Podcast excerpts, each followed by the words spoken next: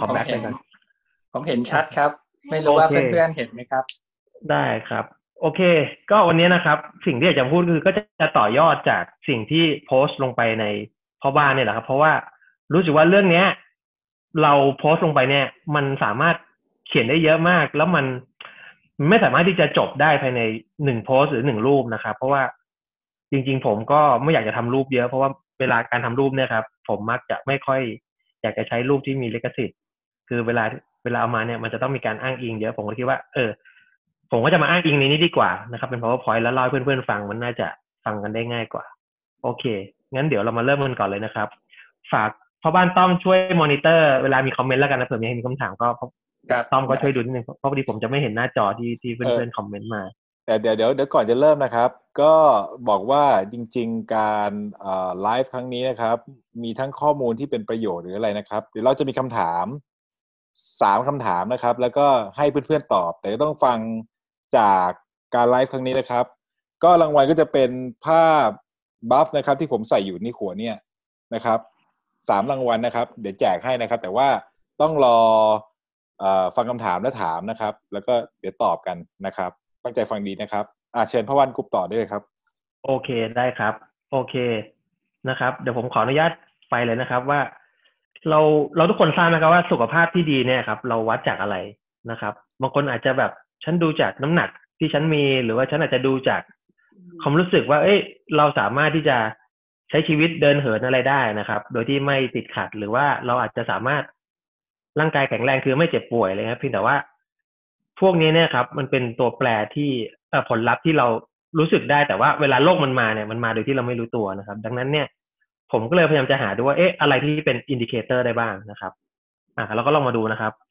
น้ำหนักตัวใช่ไหม หรือว่าเป็นค่า BMI ซึ่ง BMI เนี่ยคือค่าดัชนีมวลกายก็คือเป็นค่าที่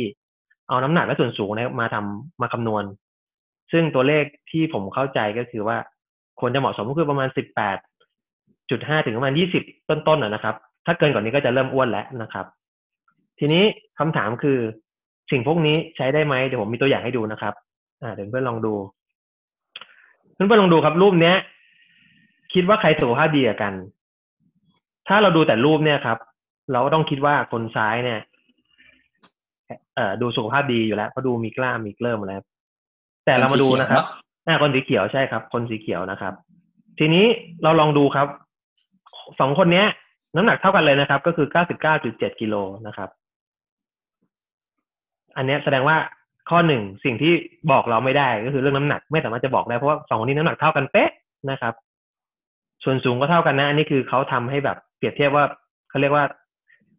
Apple to Apple เลยคือว่าเปรียบเทียบของที่เหมือนกันนะครับ เสร็จแล้วเรามาดู BMI ครับ BMI สามสิบจุดเจ็ดทั้งคู่เลย คนหนึ่งหุ่นโหอย่างนักกล้ามนะครับ ส่วนคนหนึ่งหุ่น เป็นคนอ้วน แต่ว่าทั้งสองคนพอดูในเกณฑ์นี้จะเข้าข่ายเป็นคนอ้วนทั้งคู่ ดังนั้นเนี่ยจุดที่แตกต่างกันคืออะไรนะครับ จุดแตกต่างกันก็คือเรื่องของ body fat นั่นเองนะครับ สังเกตได้ว่า คนทางซ้ายสีเขียวเนี่ยครับ body fat อยู่ที่ห้าเปอร์เซ็นตนะครับ ส่วนคนขวานะครับ body fat อยู่ที่สามสิบดังนั้นเนี่ย ผมว่าสิ่งที่เวลาเรา ต้องการที่จะวัดว่าเอ้ยสุขภาพเราดีไม่ดีเนี่ย ผมไม่อยากให้เพื่อนๆมองไปที่น้ำหนักตัวหรือที่ BMI อย่างเดียวนะครับ อยากให้ดูเรื่องของ body fat ด้วย เพราะสิ่งพวกนี้ครับ เป็นสิ่งที่มันอย่างที่เพื่อนๆเห็น น้ำหนักเท่ากัน BMI เท่ากัน ปรากฏว่าคนหนึ่งสุขภาพดีมาก คนหนึ่งสุขภาพไม่ดีนะครับ ก็อันนี้อยากให้เพื่อนๆเก็บ เก็บไว้เป็นไอเดียก่อนว่าเวลาต่อไปเวลาจะวัดร่างกายหรืออะไรอาจจะดูเรื่องไขมันไปด้วยนะครับเพื่อที่จะได้อย่างน้อยมีตัวฐานที่ทำให้เรามั่นใจได้ว่าเฮ้ยฉันมาถูกทางนะเพราะบางคนเวลาลดน้ำหนักเฮ้น้ำหนักลดแต่จริงๆอาจจะ เป็นกล้ามเนื้อลดไปหรือเปล่า หรือว่าเป็นน้ำที่ลดไปอะไรกันนะครับ เนี่ยฮะผมให้ดูว่าทำไมสองคนเนี้ย หนักเท่ากันแต่ความใหญ่ของตัวเนี่ยไม่เท่ากันนะครับ อันนี้คือรูปของกล้ามเนื้อกับไขมันที่มีน้ำหนักหนึ่งปอนด์เท่ากันนะครับ สังเกตได้ว่าไขมันเนี่ยจะใหญ่กว่าเยอะเลยนะครับ เพราะว่ากล้ามเนื้อเนี่ย มีความหนาแน่นเนี่ยมากกว่า ไขมันถึง 18เปอร์เซ็นดังนั้นเนี่ยกล้ามเนื้อเนี่ยจะเล็กในน้ำหนักเท่ากันนะครับ ดังนั้นเนี่ยสังเกตได้ว่า เวลาคนอ้วนเนี่ย มันอ้วนเพราะว่าเออเขาอ้วนเพราะว่าตัวที่ไขมันเนี่ยเขาที่มันใหญ่กว่า มันทำให้เลยทำให้ดูอ้วนขึ้นอ้วนกว่านะครับ ส่วนถ้ากล้ามเนื้อยิ่งเยอะเนี่ยครับ ก็จะไม่ได้อ้วนมากดังนั้นเนี่ย ถ้าเทียบไปดูรูปที่แล้วคือ คนที่มีกล้ามเนื้อเยอะ น้ำหนักเท่ากัน แต่รูปร่างก็จะดีกว่านะครับ แล้วก็สุขภาพก็จะดีกว่า อันเนี้ยนะครับ ผมให้ดูส่วนประกอบของร่างกายนะครับ ว่าร่างกายเราเนี่ยจริงๆแล้วประกอบไปด้วยอะไรบ้างนะครับ ก็คืออย่างแรกก็คือ เป็นเรื่องของกล้ามเนื้อนะครับ แล้วก็เรื่องของแฟตที่เป็น essential fat ก็คือไขมันที่จำเป็นนะครับ อ่า แล้วก็มีส่วนที่เป็นเอ่อส่วนที่ไขมันที่ไม่ได้จำเป็นนะคือเป็นแฟตที่เราเก็บไว้เป็นพลังงานนะครับ แล้วก็มีกระดูกนะครับ แล้วที่เหลือก็จะเป็นพวก เอ่อ ที่ผ่านแล้วตอนยุคข้อเปิดเป็นพวกอวัยวะต่างๆนะครับ ทีนี้เนี่ย ทีนี้เนี่ยเอ่อเพื่อนๆจะสังเกตได้ว่า ตัวที่ ตัวที่เราควรจะลดเนี่ยครับก็คือตัวนี้นะครับ non essential fat ก็คือว่ามันไม่ได้เป็นแฟตที่มีความสำคัญนะครับคือว่าเป็นเป็นตัวที่เก็บพลังงานคือว่าง่ายถามว่ามีประโยชน์ไหมก็มีครับเพียงแต่ว่า ถ้าเราลดได้คือตรงนี้เป็นส่วนที่ควรจะลดนะครับ โอเค แล้วทีนี้คำถามก็คงมีว่า เอ้ย แล้วฉันจะลดยังไงดี ถูกไหมฮะ ทุกคนก็จะแบบ เฮ้ย ฉัน ฉันลองถึงนู้นอย่างนี้ อันนี้ผมลองเอาคำถามที่เวลาคนมักจะถามก็คือว่า ออกกำลังกายเยอะๆใช่ไหม กินอาหารที่มีไขมันน้อยใช่ไหม หรือฉันจะอดอาหารดี ผมก็จะเอาสิ่งที่ผมไปฟาวดิ้งมานะไปไปค้นเจอมาก็คือว่า จริง ๆ แล้วนะครับ ทั้งสามวิธีเนี้ยไม่ใช่นะครับ ทำไมเรามาดูเลยครับเหตุผลแรกนะครับเดี๋ยวผมมาเอาให้ดูเลย อันนี้ครับเป็นชาร์ตที่ผมเอามานะครับ คือ การลดไขมันเนี่ยนะครับ ด้านซ้ายมือนะครับ what most people do เนี่ย ก็คือสิ่งที่คนทั่วไปทำกันนะครับ ก็คือว่าเราจะ cardio เนื่องจากเป็นความรู้ที่เรามีกันอยู่ ก็ cardio ไปเลย ซัดไปเลยครับแปดสิบเปอร์เซ็นต์นะครับ แล้วก็คิดถึงเรื่องของการทานอาหารเนี่ยอยู่ที่ประมาณสิบเปอร์เซ็นต์นะครับ แล้วก็มีการเล่น weight training ประมาณห้าเปอร์เซ็นต์นะครับ แล้วก็ ทำ HIIT ก็คือ high in high interval high intensive interval training นะก็คือการออกกำลังกายอย่างหนักเป็นช่วงเวลาสั้น ๆ นะครับอ่าแต่จริงๆแล้วเนี่ยสิ่งที่เราควรจะทำเนี่ยครับก็คืออาหารเนี่ยครับเจ็ดสิบเปอร์เซ็นต์เลยที่มีผลนะครับ แล้วก็เรื่อง weight training เนี่ยก็ช่วยอีกยี่สิบส่วน cardio กับฮิตเนี่ย ถือว่าน้อยมากนะครับ อันนี้เป็นเรื่องแรกแล้วนะครับ เรื่องของ fat loss นะครับ ทีนี้องค์ประกอบอีกตัวหนึ่งที่จะช่วยให้ไขมันมัน ลดลงไปได้เยอะเนี่ยคือการสร้างกล้ามเนื้อนะครับ ซึ่งการสร้างกล้ามเนื้อเนี่ย ก็อันนี้ก็เป็นผมเอามาจากอินสตาแกรมนะครับของของอของทางบางนอกนะครับที่เขาสรุปมาให้ก็คือ ทีนี้เนี่ย การที่จะเพิ่มกล้ามเนื้อเนี่ยครับ ส่วนมากเนี่ย ก็มักจะไปเล่น weight training ก็อัดไปเลย ฉันก็จะปั๊มเล่นในเรื่องของการออกกำลังกายที่เป็นเรื่องการเล่น weight นะครับ เพื่อคิดว่าเฮ้ยต้องให้กล้ามเนื้อสลาย แล้วก็กินโปรตีนเพื่อที่จะเพิ่มกล้ามเนื้อนะครับ แล้วก็ทำ cardio เป็นสามสิบเปอร์เซ็นต์นะครับ การกินเนี่ยเป็นเก้าเปอร์เซ็นต์แล้วก็ทำ HIIT อีกหนึ่งเปอร์เซ็นต์แต่จริง ๆ แล้วเนี่ยครับ จากการที่เขาศึกษามาแล้วเนี่ยเขามองว่าการทานอาหารเนี่ย มีผลถึงห้าสิบเปอร์เซ็นต์ส่วน weight training เนี่ยก็มีผลสี่เจ็ดเปอร์เซ็นต์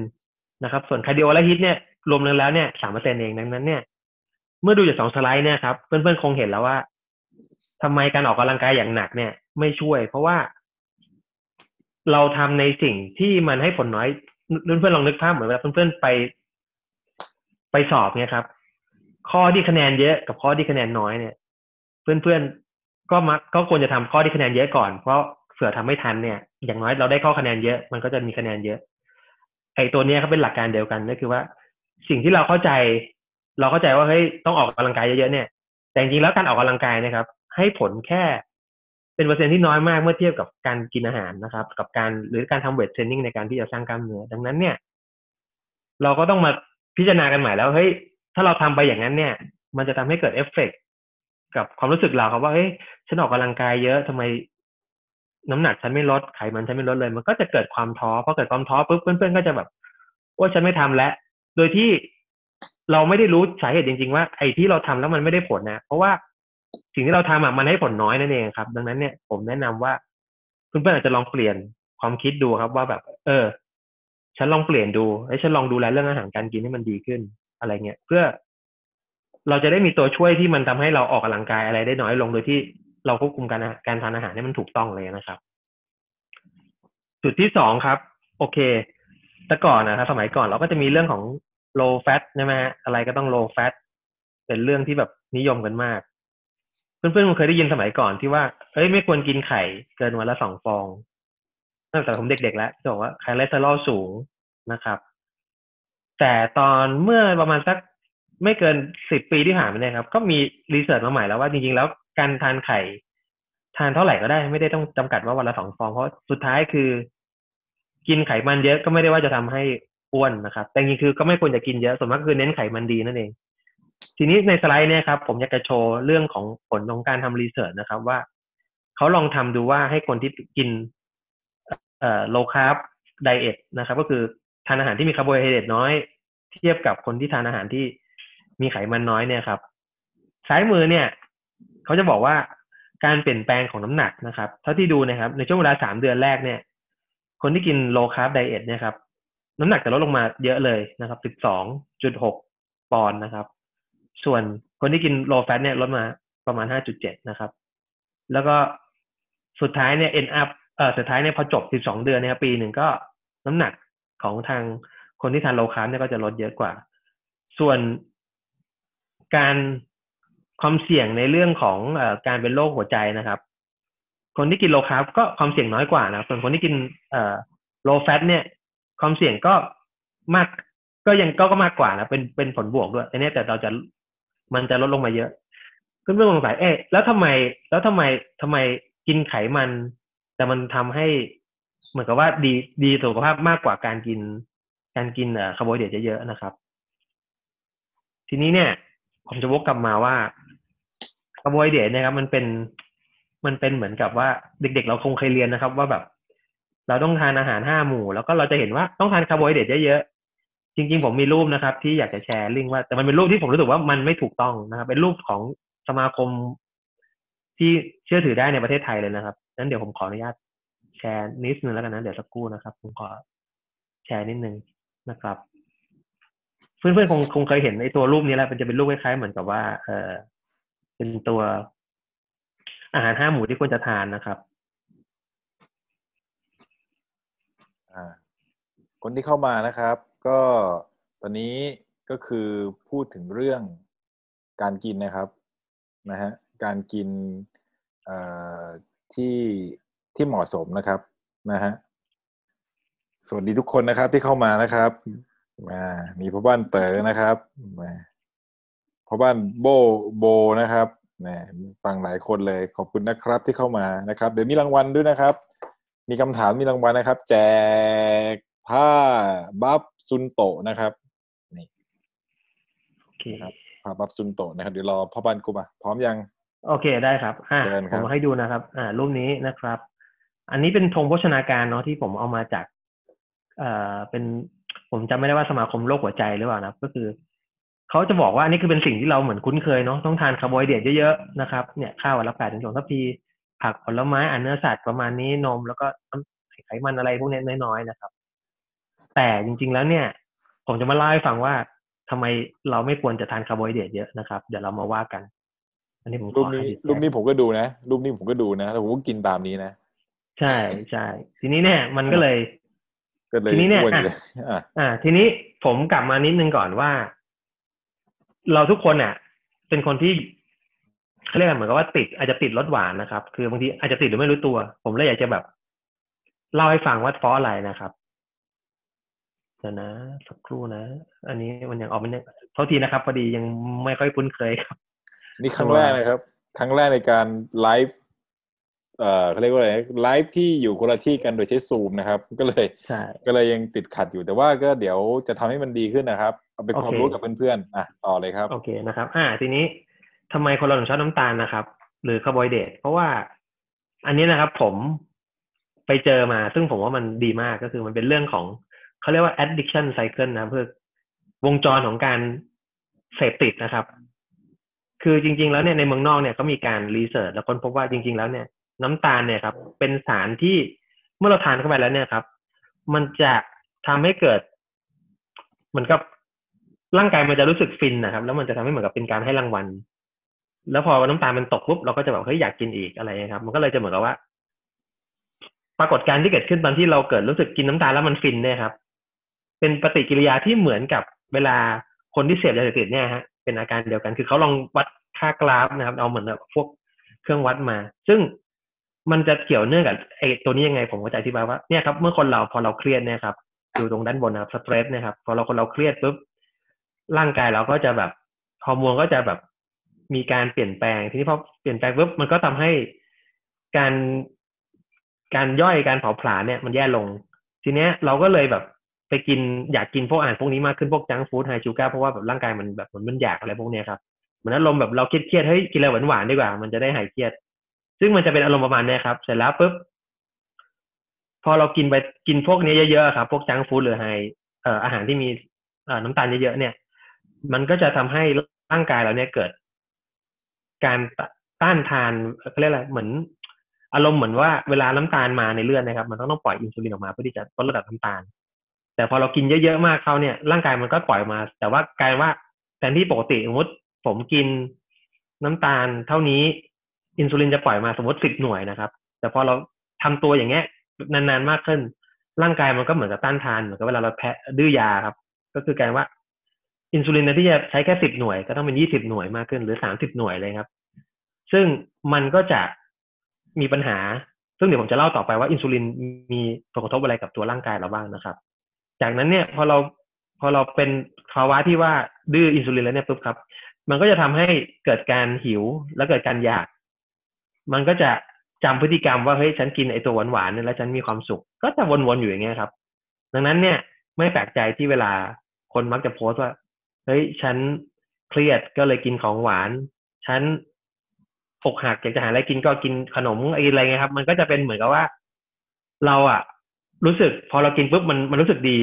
เพราะว่าจริงๆแล้วน้ำตาลเนี่ยครับมันเป็นสารเสพติดชนิดหนึ่งที่มันไม่ได้ถูกดีแคลร์หรอกว่าเป็นสารเสพติด แต่ว่าด้วยด้วยวิธีการที่มันทำงานเนี่ยครับ มันจะเหมือนสารเสพติดชนิดหนึ่งเพียงแต่ว่ามิน่ามิน่าผมวันนี้ ถ้าผมกินชาไข่มุกนี่ก็คือ ผมติดติดยาเสพติดด้วยใช่ไหมเนี่ยสารเสพติดใช่ไหมหรือเปล่าใช่คือคือฮะมันจะรู้สึกว่าคือมันทำให้เรารู้สึกฟินนะเพราะตอนเรากินไปเนี่ยมันจะฟินปุ๊บ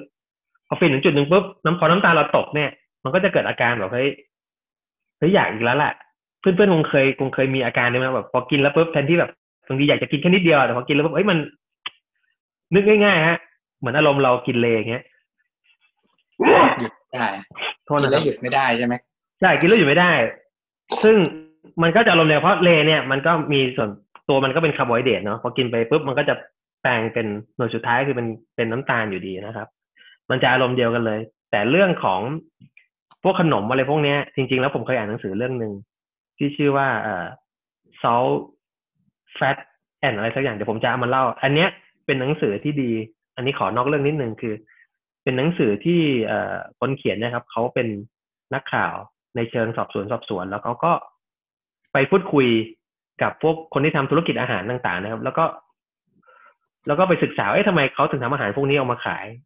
มันเลยรู้ว่าจุดที่ทำให้เราเป็นแบบเนี้ย มันถูกคิดมาแล้วนะครับ ผมเคยอ่าน chapter ในเรื่องพูดถึงเรื่องเลย์เนี่ยครับเขาคิดถึงขนาดว่า เลย์เนี่ยเวลากินเนี่ย เวลากัดกรอบเนี่ย เสียงกรอบแบบไหนที่มันจะทำให้กระตุ้นการกินเรา คือพูดง่ายว่าการที่เรากินแล้วหยุดไม่ได้เนี่ยมันไม่ได้เฉพาะเรื่องรสมันรวมถึงเรื่องกลิ่นสีและเสียงหมดเลยนะครับ เรื่องเนี้ยเดี๋ยวไว้วันไหนว่างๆผมจะมาเล่าให้ฟังเพราะผมเคยอ่านเรื่องนี้นานแล้วเดี๋ยวอาจจะมา rewrite แล้วเดี๋ยวเล่าให้เพื่อนๆฟัง เป็นประเด็นที่สนุกมาก เดี๋ยวเราจะแตกลายเป็นพ่อบ้านและโภชนาการนะฮะไม่ใช่พ่อบ้าน runner เดี๋ยวนะครับเดี๋ยวอะต่อต่อต่อต่อครับต่อได้เลยโอเคครับอ่าทีนี้คนก็สงสัยแล้วว่า แล้วไขมันมันจะเกิดจากคาร์โบไฮเดรตได้ไงนะครับ จริงๆ แล้วไขมันเนี่ยเกิดจากคาร์โบไฮเดรตได้นะครับ โดยกระบวนการอันนี้ผมเอาให้ดูนะครับ เป็นเวลาเรากินคาร์โบไฮเดรตเข้าไปเนี่ยครับมันจะเกิดกระบวนการอะไรบ้างนะครับ ผมจะไล่ให้ฟังก็คือ พอเรากินเนี่ยครับ น้ำตาลเข้าไปนี่คือกลูโคสนะครับเอาเข้าไปปุ๊บ ตัวอินซูลินเนี่ยครับ ตับอ่อนเนี่ยก็จะผลิตอินซูลินออกมานะครับ เพื่อที่จะให้ให้น้ำตาลพวกเนี้ย สามารถเข้าไปในเซลล์ได้นะครับ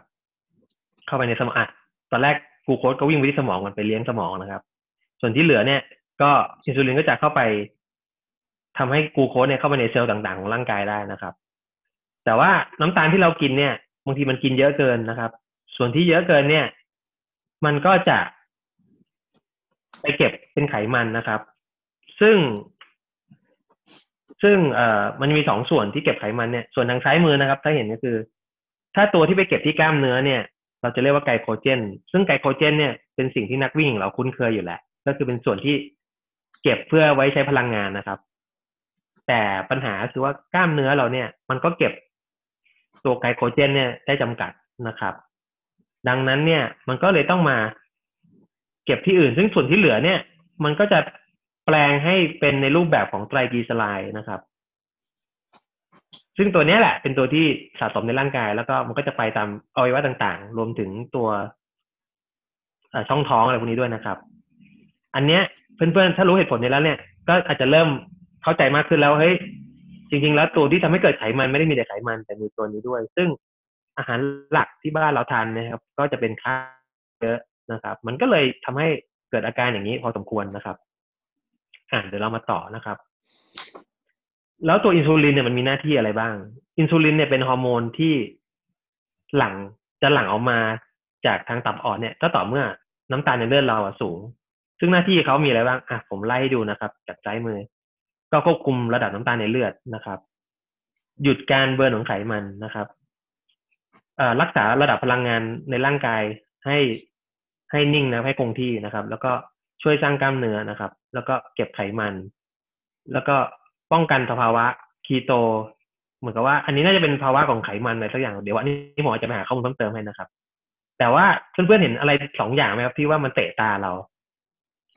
ซึ่งแรกครับ stop fat burning หยุดเผาไขมัน ส่วนที่สองเก็บไขมันนะครับ ดังนั้นเนี่ย เพื่อนๆจะเริ่มเก็ตแล้วว่า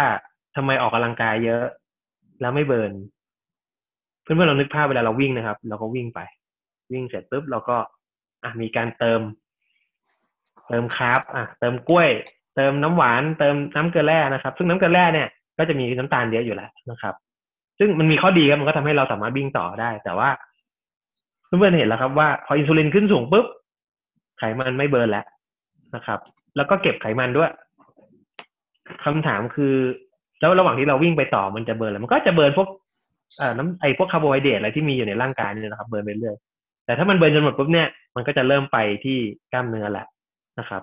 ส่วนไขมันเนี่ยมันจะเก็บไว้ท้ายสุด เพราะว่าร่างกายมันจะมองว่าไขมันอะ เป็นตัวสำคัญคือเพราะไขมันให้พลังงานเยอะคือเก็บไว้เป็นสตอร์เก็บไว้เป็นแบบเหมือนเหมือนคลังนะครับเหมือนเก็บไว้นะครับ คือจะบอกว่าอย่างนี้ไหมฮะ คือเอ่อร่างกายเราเนี่ยมันเหมือนแบบอารมณ์ว่าถ้าถ้าเราไม่กินข้าวไม่กินอะไรแต่เรา แต่เรายังอยู่ได้เพราะเรามีไขมันอยู่ เพราะฉะนั้นร่างกายมันเหมือนกับไงไขมันก็คือเป็นเป็นส่วนสุดท้ายที่ที่เก็บไว้ใช้ได้อย่างนี้ใช่เปล่าครับ ที่ผมเข้าใจ ใช่ใช่ใช่ก็คือก็คือนึกภาพอะครับ เหมือนเหมือนกับอ่านึกง่ายๆเหมือนเหมือนหมูป่าครับ หมูป่าที่ไปติดในถ้ำเนี่ยสิบกว่าวันเนี่ย ถามว่าเขาก็ใช้ไขมันเนี่ยครับที่มีในร่างกายเนี่ยค่อยๆแต่คือมันอาจจะแบบเบิร์นส่วนกล้ามเนื้อไปก่อนอะเบิร์นพวกไกลโคเจนอะไรไปก่อน แต่แล้วก็ค่อยๆอ่าเริ่มมากล้ามเนื้อแล้วก็เริ่มมาแฟตนะครับจะเป็น แต่ว่าประมณการนั้นการออกกำลังกายที่อ่าหัวใจเราเต้นแรงไม่เท่ากัน มันก็จะเบิร์นสารอาหารต่างกันไปใช่ไหมอย่างอย่างที่แป๊บใช่คอยใช่เสนใช่อว่าใช่เอ้ยเราวิ่ง แล้วก็ด้วยโซนสองหรืออะไรเงี้ยเราก็จะเบิร์นไขมันมากกว่า อย่างถูกต้องครับ ถูกต้องเพียงแต่ว่าอย่างที่ผมบอกครับ คือจังหวะที่เราวิ่งโซนสองเนี่ยเบิร์นไขมันก็จริง แต่ว่า ถ้าตอนนั้นเรากินน้ำตาลที่ทำให้อินซูลินมันพุ่งขึ้นไป มันก็จะเกิดเอฟเฟกต์นี้นะครับ stop burning กับ เก็บไขมันดังนั้นเนี่ยสิ่งที่เราตั้งใจจะทำเนี่ยมันอาจจะไม่สัมฤทธิ์ผลก็ได้ อันนี้ผมแค่ยกตัวอย่างเพราะผมก็เป็นคือผมก็วิ่งเยอะ แต่ผมก็มีพุงมีไขมันตอนนั้นไปวัดก็คือไขมันในพอกตับเนี่ยในช่องท้องเนี่ยอยู่ในเรตติ้งที่เก้าจุดห้าซึ่งอันตรายมากแต่ body fat ผมแค่สิบเก้าเองอะไรเงี้ยครับ มันก็มันก็บอกบอกว่าเฮ้ย fat ทั้งตัวเนี่ยมันอาจจะไม่ได้เยอะแต่พอตรงนี้มันเยอะก็เลยแอบกลัว ก็เลยมาศึกษาเรื่องพวกนี้ดูนะครับ สวัสดีขอขอแทรกสวัสดีเพื่อนๆด้วยนะครับพอดีเห็นเข้ามาเยอะเลย ตอนนี้เรากำลังไลฟ์กันอยู่นะครับสามคนเลยนะครับ มีกู๊ปมีแป๊บแล้วก็มีผมนะครับ สวัสดีต่อนะครับ สวัสดีอาจารย์นพดลด้วยนะครับ สวัสดีอาจารย์เจษดาด้วยนะครับ เดี๋ยวถ้าใครฟังแล้วมีคำถามหรืออะไรก็สามารถที่จะพิมพ์คำถามได้เลยนะครับ แล้วก็ตอนท้ายมีแจกรางวัลด้วยใช่ไหมครับ ใช่มีแจกรางวัลผ้าบัฟ รางวัลสามรางวัลนะครับ เป็นผ้าบัฟนะครับ จาก Suunto นะครับ สปอนเซอร์ให้พ่อบ้านนะครับนะฮะนะครับนะฮะแล้วก็สวัสดีหลายคนเลยสวัสดีเปิ้ลนะครับเปิ้ลแอปเปิ้ลนะครับเอ่อครีเอทีฟนะครับ ช่างกล้องนะครับเพิ่งเข้ามาล่าสุด ก็สวัสดีเอ่อป๋าออสนะครับ ไม่รู้ว่าดูอยู่หรือเปล่าหรือไปแล้ว พี่ก๊อฟนะครับ แล้วก็คุณมาโน่นะครับ พ่อบ้านเต๋อนะครับพี่กบนะครับ เพื่อนตู้นะครับ ไม่รู้ว่าดูอยู่เปล่าหรือไปแล้วนะครับ ก็ลองลองดูต่อนะครับนะฮะอะต่อเลยครับเพื่อนโอเคได้เลยครับ ต่ออะเลยครับ ต่อเลยครับ แล้วทีเนี้ยครับ เราก็มาดูกันว่า เอ๊ะ แล้วอะไรที่ทำให้อินซูลินมันสูงขึ้นบ้าง นอกจากน้ำตาลมีไหมนะครับ ผมก็เลยลองเอาสารอาหารที่เขามักจะเปรียบเทียบก็คือ เวลาสิ่งที่เรากินเนี่ยก็จะมีโปรตีนไขมันแล้วก็คาร์โบไฮเดรตเนาะเดี๋ยวเรามาดูกราฟกันครับว่า อะไรที่ทำให้มันขึ้นสูง ดูจากกราฟนะครับ ซ้ายมือแกนแกน Y นะครับ จะเป็นเอ่อระดับอินซูลินในเลือดนะครับ ส่วนทางด้านขวาเนี่ยเป็นระยะเวลานะครับ จะสังเกตได้ว่าคาร์โบไฮเดรตเนี่ย พอเรากินไปปุ๊บอันในเวลารวดเร็วเนี่ย อินซูลินในเลือดจะพุ่งขึ้นสูงเลยเพราะว่ามันน้ำตาลมันเข้ามาในร่างกายเยอะครับ ก็จะทำให้ร่างกายต้องผลิตอินซูลินออกมา เพื่อที่จะลดระดับน้ำตาล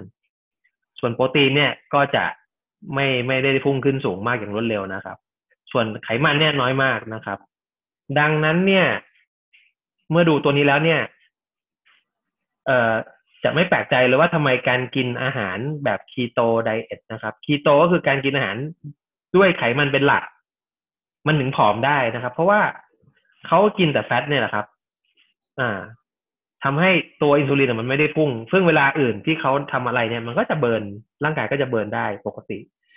แต่ในมุมมองผมเนี่ยครับ keto diet เนี่ย เป็นอะไรที่ชีวิตจริงมันทำได้ยาก เพราะว่าหนึ่งคุณต้องควบคุมปริมาณ fat ให้ได้กินให้ได้มากถึงแปดสิบเปอร์เซ็นต์แปดสิบถึงเก้าสิบเปอร์เซ็นต์นะครับ แล้วก็คาร์โบไฮเดรตคุณจะต้องกินน้อยมาก ซึ่งในชีวิตจริงนะครับ เวลาเราไปกินข้าวบางทีเราทำงานเนี่ยเราไม่สามารถจะทำอาหารเองได้ทุกมื้อ ดังนั้นเนี่ย ผมว่ามันก็อาจจะไม่ได้เหมาะกับไลฟ์สไตล์ของของคนอื่นทุกคนนะนะครับมีต่อคำมาถามแทรกมีคำถามมีคำถามได้เลยครับนะได้เลยครับอ่าเอาว่าเลยครับคำถามจากคุณนรินทร์ทิพย์นะครับ ถามว่าถ้างั้นถ้าอยากจะวิ่งอ่าถ้าอยากจะ burn ไขมันออกเนี่ย จะต้องวิ่งโซนสองเท่านั้นหรือเปล่าครับ โอเค ถ้ามุมมองผมก็คือ การ burn เนี่ยครับ การ burn ไขมันอะมีมี มัน burn ได้สองแบบก็คือวิ่งโซนสองก็ได้ครับ ก็ดีเพียงแต่ว่า เอ่อการทำ bodyweight อย่างที่เรามีการทำ challenge นะครับก็เป็นอีกส่วนหนึ่งที่ช่วยเพราะว่า อย่างที่บอกครับ ถ้าเรายิ่งกล้ามเนื้อเยอะเนี่ย มันก็จะช่วย burn ไขมันได้เยอะขึ้น ซึ่งการทำ bodyweight เมื่อกี้ถ้าพลิกไปดูสไลด์เอ่อที่ผมเขียนให้ดูนะครับ การสร้างกล้ามเนื้อเนี่ย การกินเนี่ยอยู่ที่ห้าสิบเปอร์เซ็นต์ส่วนการทำ bodyweight อยู่ที่สี่เจ็ดเปอร์เซ็นต์ส่วนการ cardio เนี่ยถือว่าน้อยนะครับ cardio นี่ประมาณสักสองเปอร์เซ็นต์นะครับ ดังนั้นเนี่ย ถ้าให้ผมแนะนำก็คือว่า cardio ได้ครับเพราะถ้าเราชอบวิ่งเนี่ยผมว่าก็ดีเพราะว่าการ cardio เนี่ยมีข้อดีคือทำให้หัวใจสูบฉีดเส้นเลือดอะไรแบบได้กล้ามเนื้อต่างๆได้ได้ทำงานนะเพียงแต่ว่า การ cardio เนี่ยมันไม่ได้เป็นการสร้างกล้ามเนื้อสักเท่าไหร่ ดังนั้นเนี่ย ถ้าจะตอบโจทย์อยากลดไขมันเนี่ยครับผมแนะนำว่า อาจจะทำ bodyweight ก่อน แล้วก็ถ้าอยากจะ cardio ต่อก็ cardio อีกสักสักนิดนึงอะไรเงี้ยเพื่อที่จะได้แบบ เราจะได้เติมเต็มในส่วนที่เราอยากทำนะครับ แต่ว่าผมแนะนำคือต้องทำควรจะทำควบคู่กันแต่ว่าอาจจะ cardio ปริมาณลดลงมานิดนึงนะครับ แล้วก็เน้น weight เท training มากขึ้นนะครับ เพื่อเพื่อเพิ่มกล้ามเนื้อแล้วก็กินโปรตีนให้ครบอะไรเงี้ยนะครับเอ่อไม่ทราบตอบ clear ไหมครับ ถ้ามีคำถามก็ถามต่อได้เลยนะครับ ก็หรืออย่างนี้ได้ไหมถ้าที่เข้าใจถ้าคนอย่างอย่างเราสายวิ่งเงี้ยเกิด เราวิ่งเนี่ยแต่เราปกติเราก็ต้องเติมใช่ไหมถ้าเราไม่เติมน้ำตาล อาจจะวิ่งแบบโอเคสมมติอย่างอย่างอย่างผมอะผมวิ่งชั่วโมงหนึ่งอะวิ่งโซนสองชั่วโมงหนึ่งแต่ว่าทีนี้ระหว่างเราวิ่งเนี่ย ไม่กินอะไรเลยเนี่ย มันในกับการที่เราวิ่ง control หัวใจให้มันช้าๆแบบต่ำๆอะไรอย่างเงี้ยมันจะ burn fat ได้ดีไหมอะไรอย่างเงี้ยคือจริงๆถ้า ถ้ามองในเรื่อง burn fat อย่างเดียวเนี่ย ผมว่าโซนสองก็ควรก็วิ่งได้แต่ไม่ควรจะวิ่งนานเกินนะเพราะถ้านานเกินเนี่ย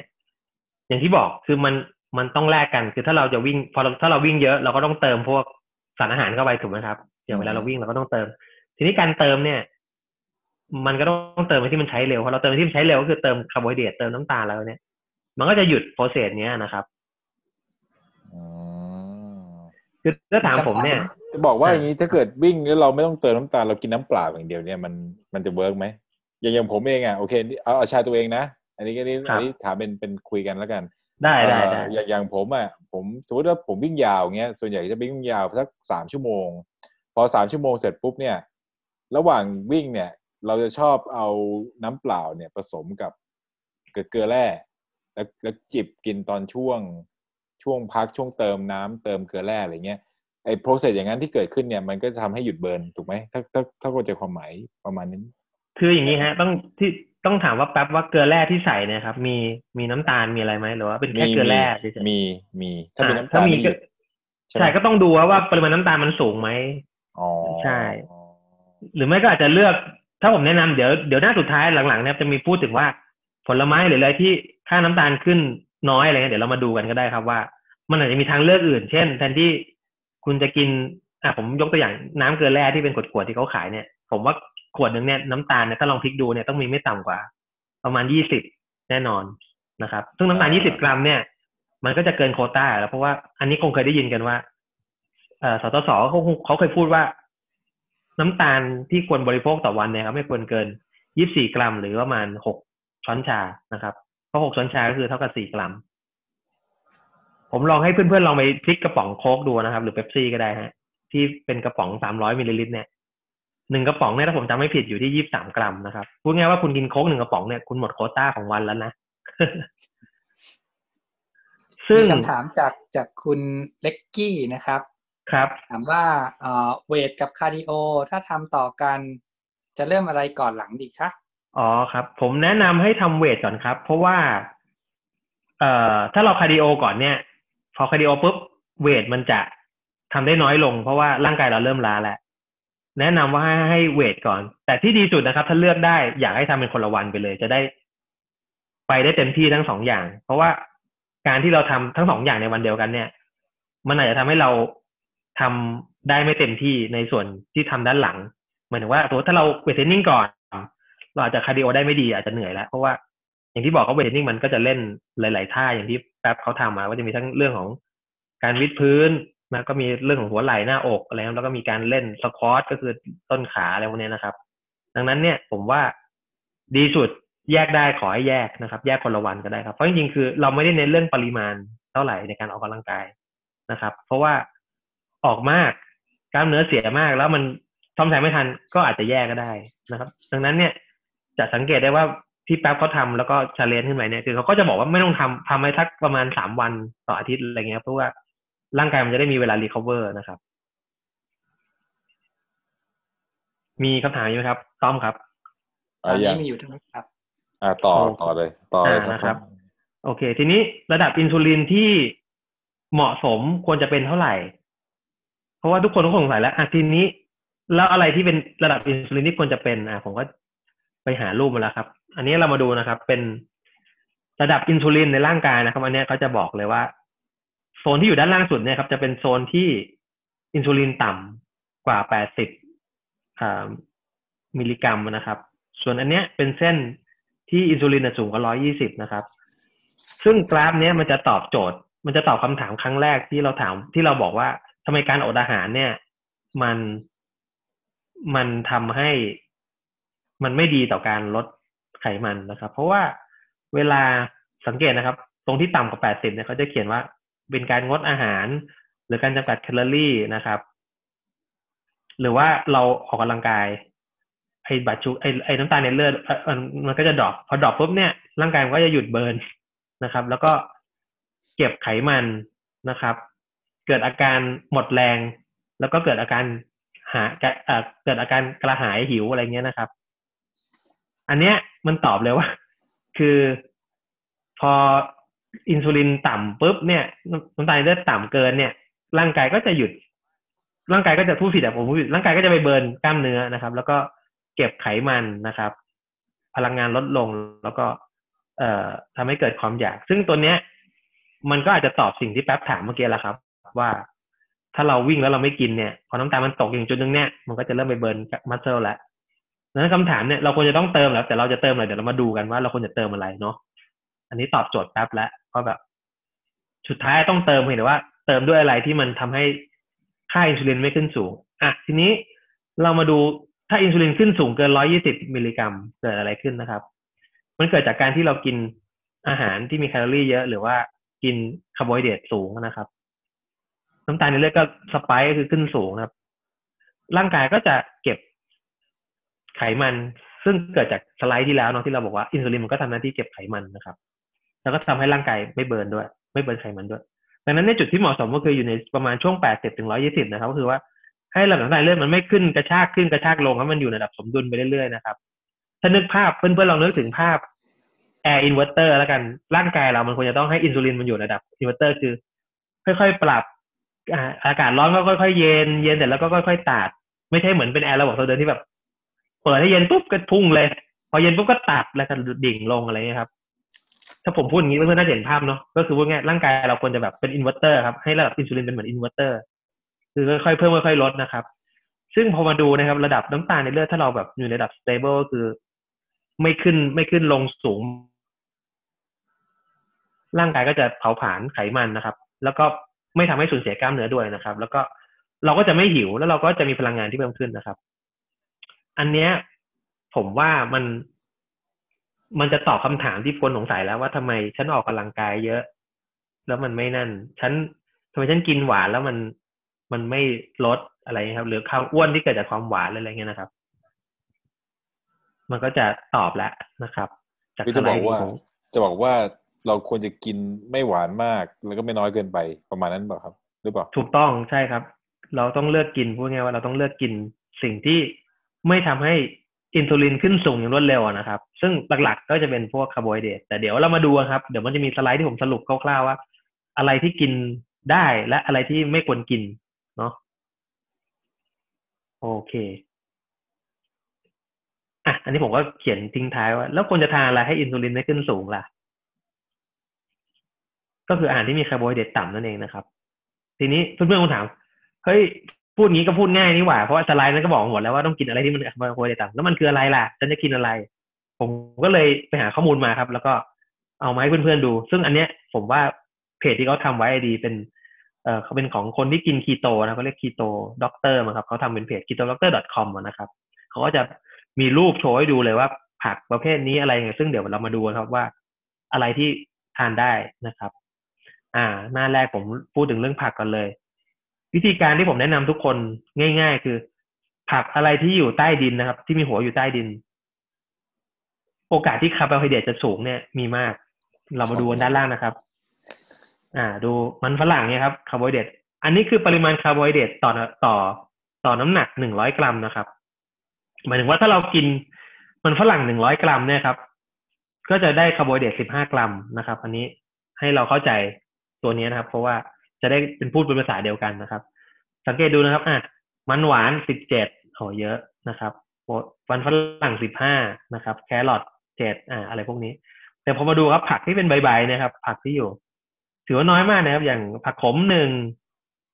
อ่าผักกาดสองอะไรครับ asparagus สองแตงกวาสามเลยครับอะโวคาโดสอง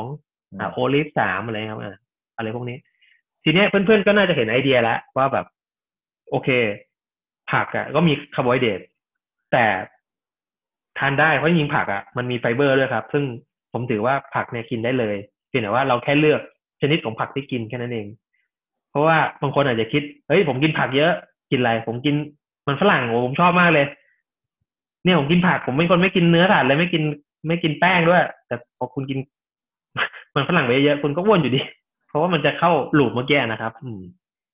อืมอ่า ต่อมาครับหน้าต่อมาเดี๋ยวผมจะมา ทีนี้เรามาดูเรื่องของอาหารประเภทอื่นบ้างนะครับ อันนี้ก็คืออะพูดง่าย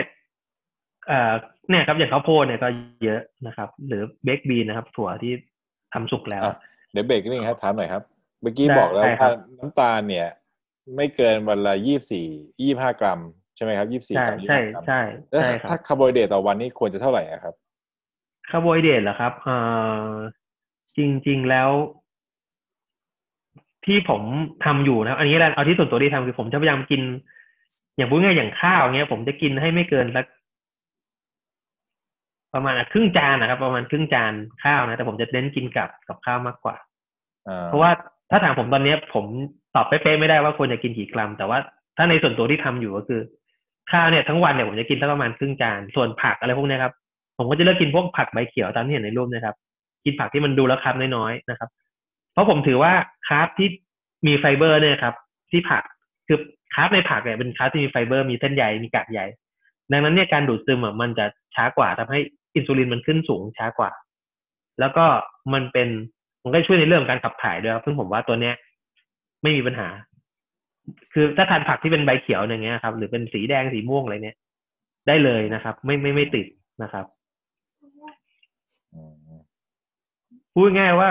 พยายามจำกัดคาร์โบไฮเดรตที่เป็นพวกเอ่อข้าวหรือแป้งหรือ processed food ที่ผ่านการกระบวนการแบบเช่นพวกเส้นก๋วยเตี๋ยวเอ่อแป้งพิซซ่าอะไรพวกเนี้ยครับ เพราะพวกเนี้ยมันจะกระตุ้นให้อินซูลินเนยขึ้นสูงได้เร็วนะครับอืมอ่าโอเคนะครับ อะ ทีเนี้ยสังเกตนะครับ เนี่ย เนี่ยนะฮะ อ่า เนี่ย ขนมปังอะ46ครับ เยอะ ข้าวที่ทำสุกแล้วก็29อะ28นะครับ พาสต้า29คุกกี้58ช็อกโกแลต56นะครับ ก็คีนัวจริงๆเนี่ยครับ ที่เป็นซูเปอร์ฟู้ดเนี่ยจริงๆเขาก็โอเคนะครับ เพราะว่าคีนัวเนี่ยจุดเด่นเขาคือโปรตีนเขาจะเยอะนะครับ แต่ก็แอบมีคาร์บอยู่แต่ถ้าเทียบแบบพูดง่ายว่า กินคีนัวกินข้าวเนี่ยคีนัวก็ยังได้ประโยชน์กว่าเพราะว่าคาร์บน้อยกว่า แล้วก็ได้โปรตีนเยอะกว่าด้วยนะครับ อันนี้ผมแชร์ลิงว่าเพราะบางทีผมก็ชอบกินคีนัวเพราะผมรู้สึกว่า อย่างน้อยเราได้โปรตีนด้วย แล้วเราก็ได้กินคาร์บที่เราอยากจะทานบ้างอะไรครับ ก็อาจจะแบบเป็นไอเดียให้เพื่อนๆลองไปปรับดูนะครับ อะคราวนี้มาดูผลไม้บ้างว่าอะไรที่ทานได้ไม่ควรทานนะครับปาดอ่ากล้วยเรามาดูกัน นี่ครับ นักวิ่งอย่างเราซัดกล้วยไปเลยปุ้งก็ยี่สิบอันนี้ก็ถือว่าค่อนข้างสูงนะครับ หรืออ่าองุ่นอะไรเงี้ยครับแอปเปิลแพร พูดง่ายจำง่ายๆครับตระกูลเบอร์รี่นะครับตระกูลเบอร์รี่ทั้งหลายแหล่ทานได้เลยเพราะมันจะน้อยนะครับ ลองนึกภาพถ้าเพื่อนๆเอ่อเอาให้มันคิดง่ายๆ คือว่า ยิ่งผลไม้ที่อยู่ในเขตศูนย์สูตร มากเท่าไหร่ครับ ก็จะยิ่งมีน้ำตาลมากขึ้นพูดง่ายอย่างบ้านเราเนี่ยขนุนเอ่อทุเรียนเงี้ยโอ้น้ำตาลเยอะนะครับ แต่อะไรที่แบบหนาวๆเนี่ยครับ มันจะน้ำตาลน้อย คิดง่าย ๆเลยนะฮะ อย่างอ่าวอเตอร์เมลอนอย่างแตงโมก็พอได้ครับก็ประมาณเจ็ดก็ไม่ได้ยังไม่เยอะมากนะครับ หรืออะไรพวกเนี้ยครับ แตงโมนี่เจ็ดหวาเจ็นดนะแตงโมอ่านี่แตงโมหวาแตนงโมหวานแต่คือ แต่คือแตงโมมันมันมันทำให้เอ่ออินซูลินเนี่ยขึ้นได้ช้าเพราะว่ามันจะมีเรื่องของค่า GI เขาเรียกว่า glycemic index ซึ่งตัวเนี้ยจริงๆ ผมอยากจะพูดวันนี้แต่ผมว่ามันจะเยอะไปก็เลยกะว่าเดี๋ยวรอบหน้าจะพูดถึงเรื่อง glycemic index ว่ามันคืออะไรนะครับ มันคือค่าที่จะบ่งบอกว่า เรากินตัวเนี้ย เรากินอาหารประเภทเนี้หนึ่งร้อยกรัม แล้วมันทำให้น้ำไออินซูลินระดับอินซูลินเราเพิ่มขึ้นเร็วขนาดไหนนะครับซึ่งตัวผมเข้าใจว่าตัวแตงโมน่าจะขึ้นน้อย มันก็เลยมี carb น้อยด้วยเพราะจริงๆแตงโมจริงๆส่วนประกอบมันเป็นน้ำซะเยอะครับอืมอ่าสังเกตนะครับตามตัวงานพวกเราจะเจอเนาะตามใช่งานวิ่งเนี่ยเขาจะแจกกล้วยที่ที่เคใช่กล้วยใช่ไหมกล้วยแตงเพราะจริงๆใช่เพราะว่าลองนึกภาพนะครับ ที่เขาแจกกล้วยเพราะอะไรเพราะว่ากล้วยคาร์โบไฮเดรตเยอะก็พลังงานเยอะซึ่งก็ถามว่าเขาแจกนั้นถูกไหมก็ถูกเพราะว่า ณวันที่เราวิ่งอะเราต้องการพลังงานไปเพิ่มอย่างรวดเร็วถูกไหมฮะจะให้เรามากินโปรตีนที่เป็นเนื้อวัวหรืออะไรที่แบบกว่าจะย่อยกว่าจะเป็นพลังงานก็ไม่ทันแล้วดังนั้นเนี่ย ถามว่าเขาก็ถูกแหละเพียงแต่ว่า มันต้องมาดูในบริบทครับว่า บริบทนั้นเราจะทำอะไรเช่น วันนั้นเราจะแข่ง เราก็ต้องกินอย่างไงล่ะครับ เราต้องกินคาร์บเยอะๆไม่แปลกแต่วันที่เราอยากจะลดเราก็ต้องปรับแค่นั้นเองคือผมอะอยากให้เพื่อนเข้าใจว่าสิ่งที่ผมบอกเนี่ย มันไม่ได้ตายตัวนะครับ เราก็ปรับไปใช้กับชีวิตเรา เราก็เอาร่างกายเราเนี่ยแหละเป็น เป็นเครื่องมือในการทดสอบนะครับ เราก็มีการวัดผลแล้วก็เช็คไปเรื่อยๆ ผมว่ามันมีการจดบันทึกอะไรมันก็จะช่วย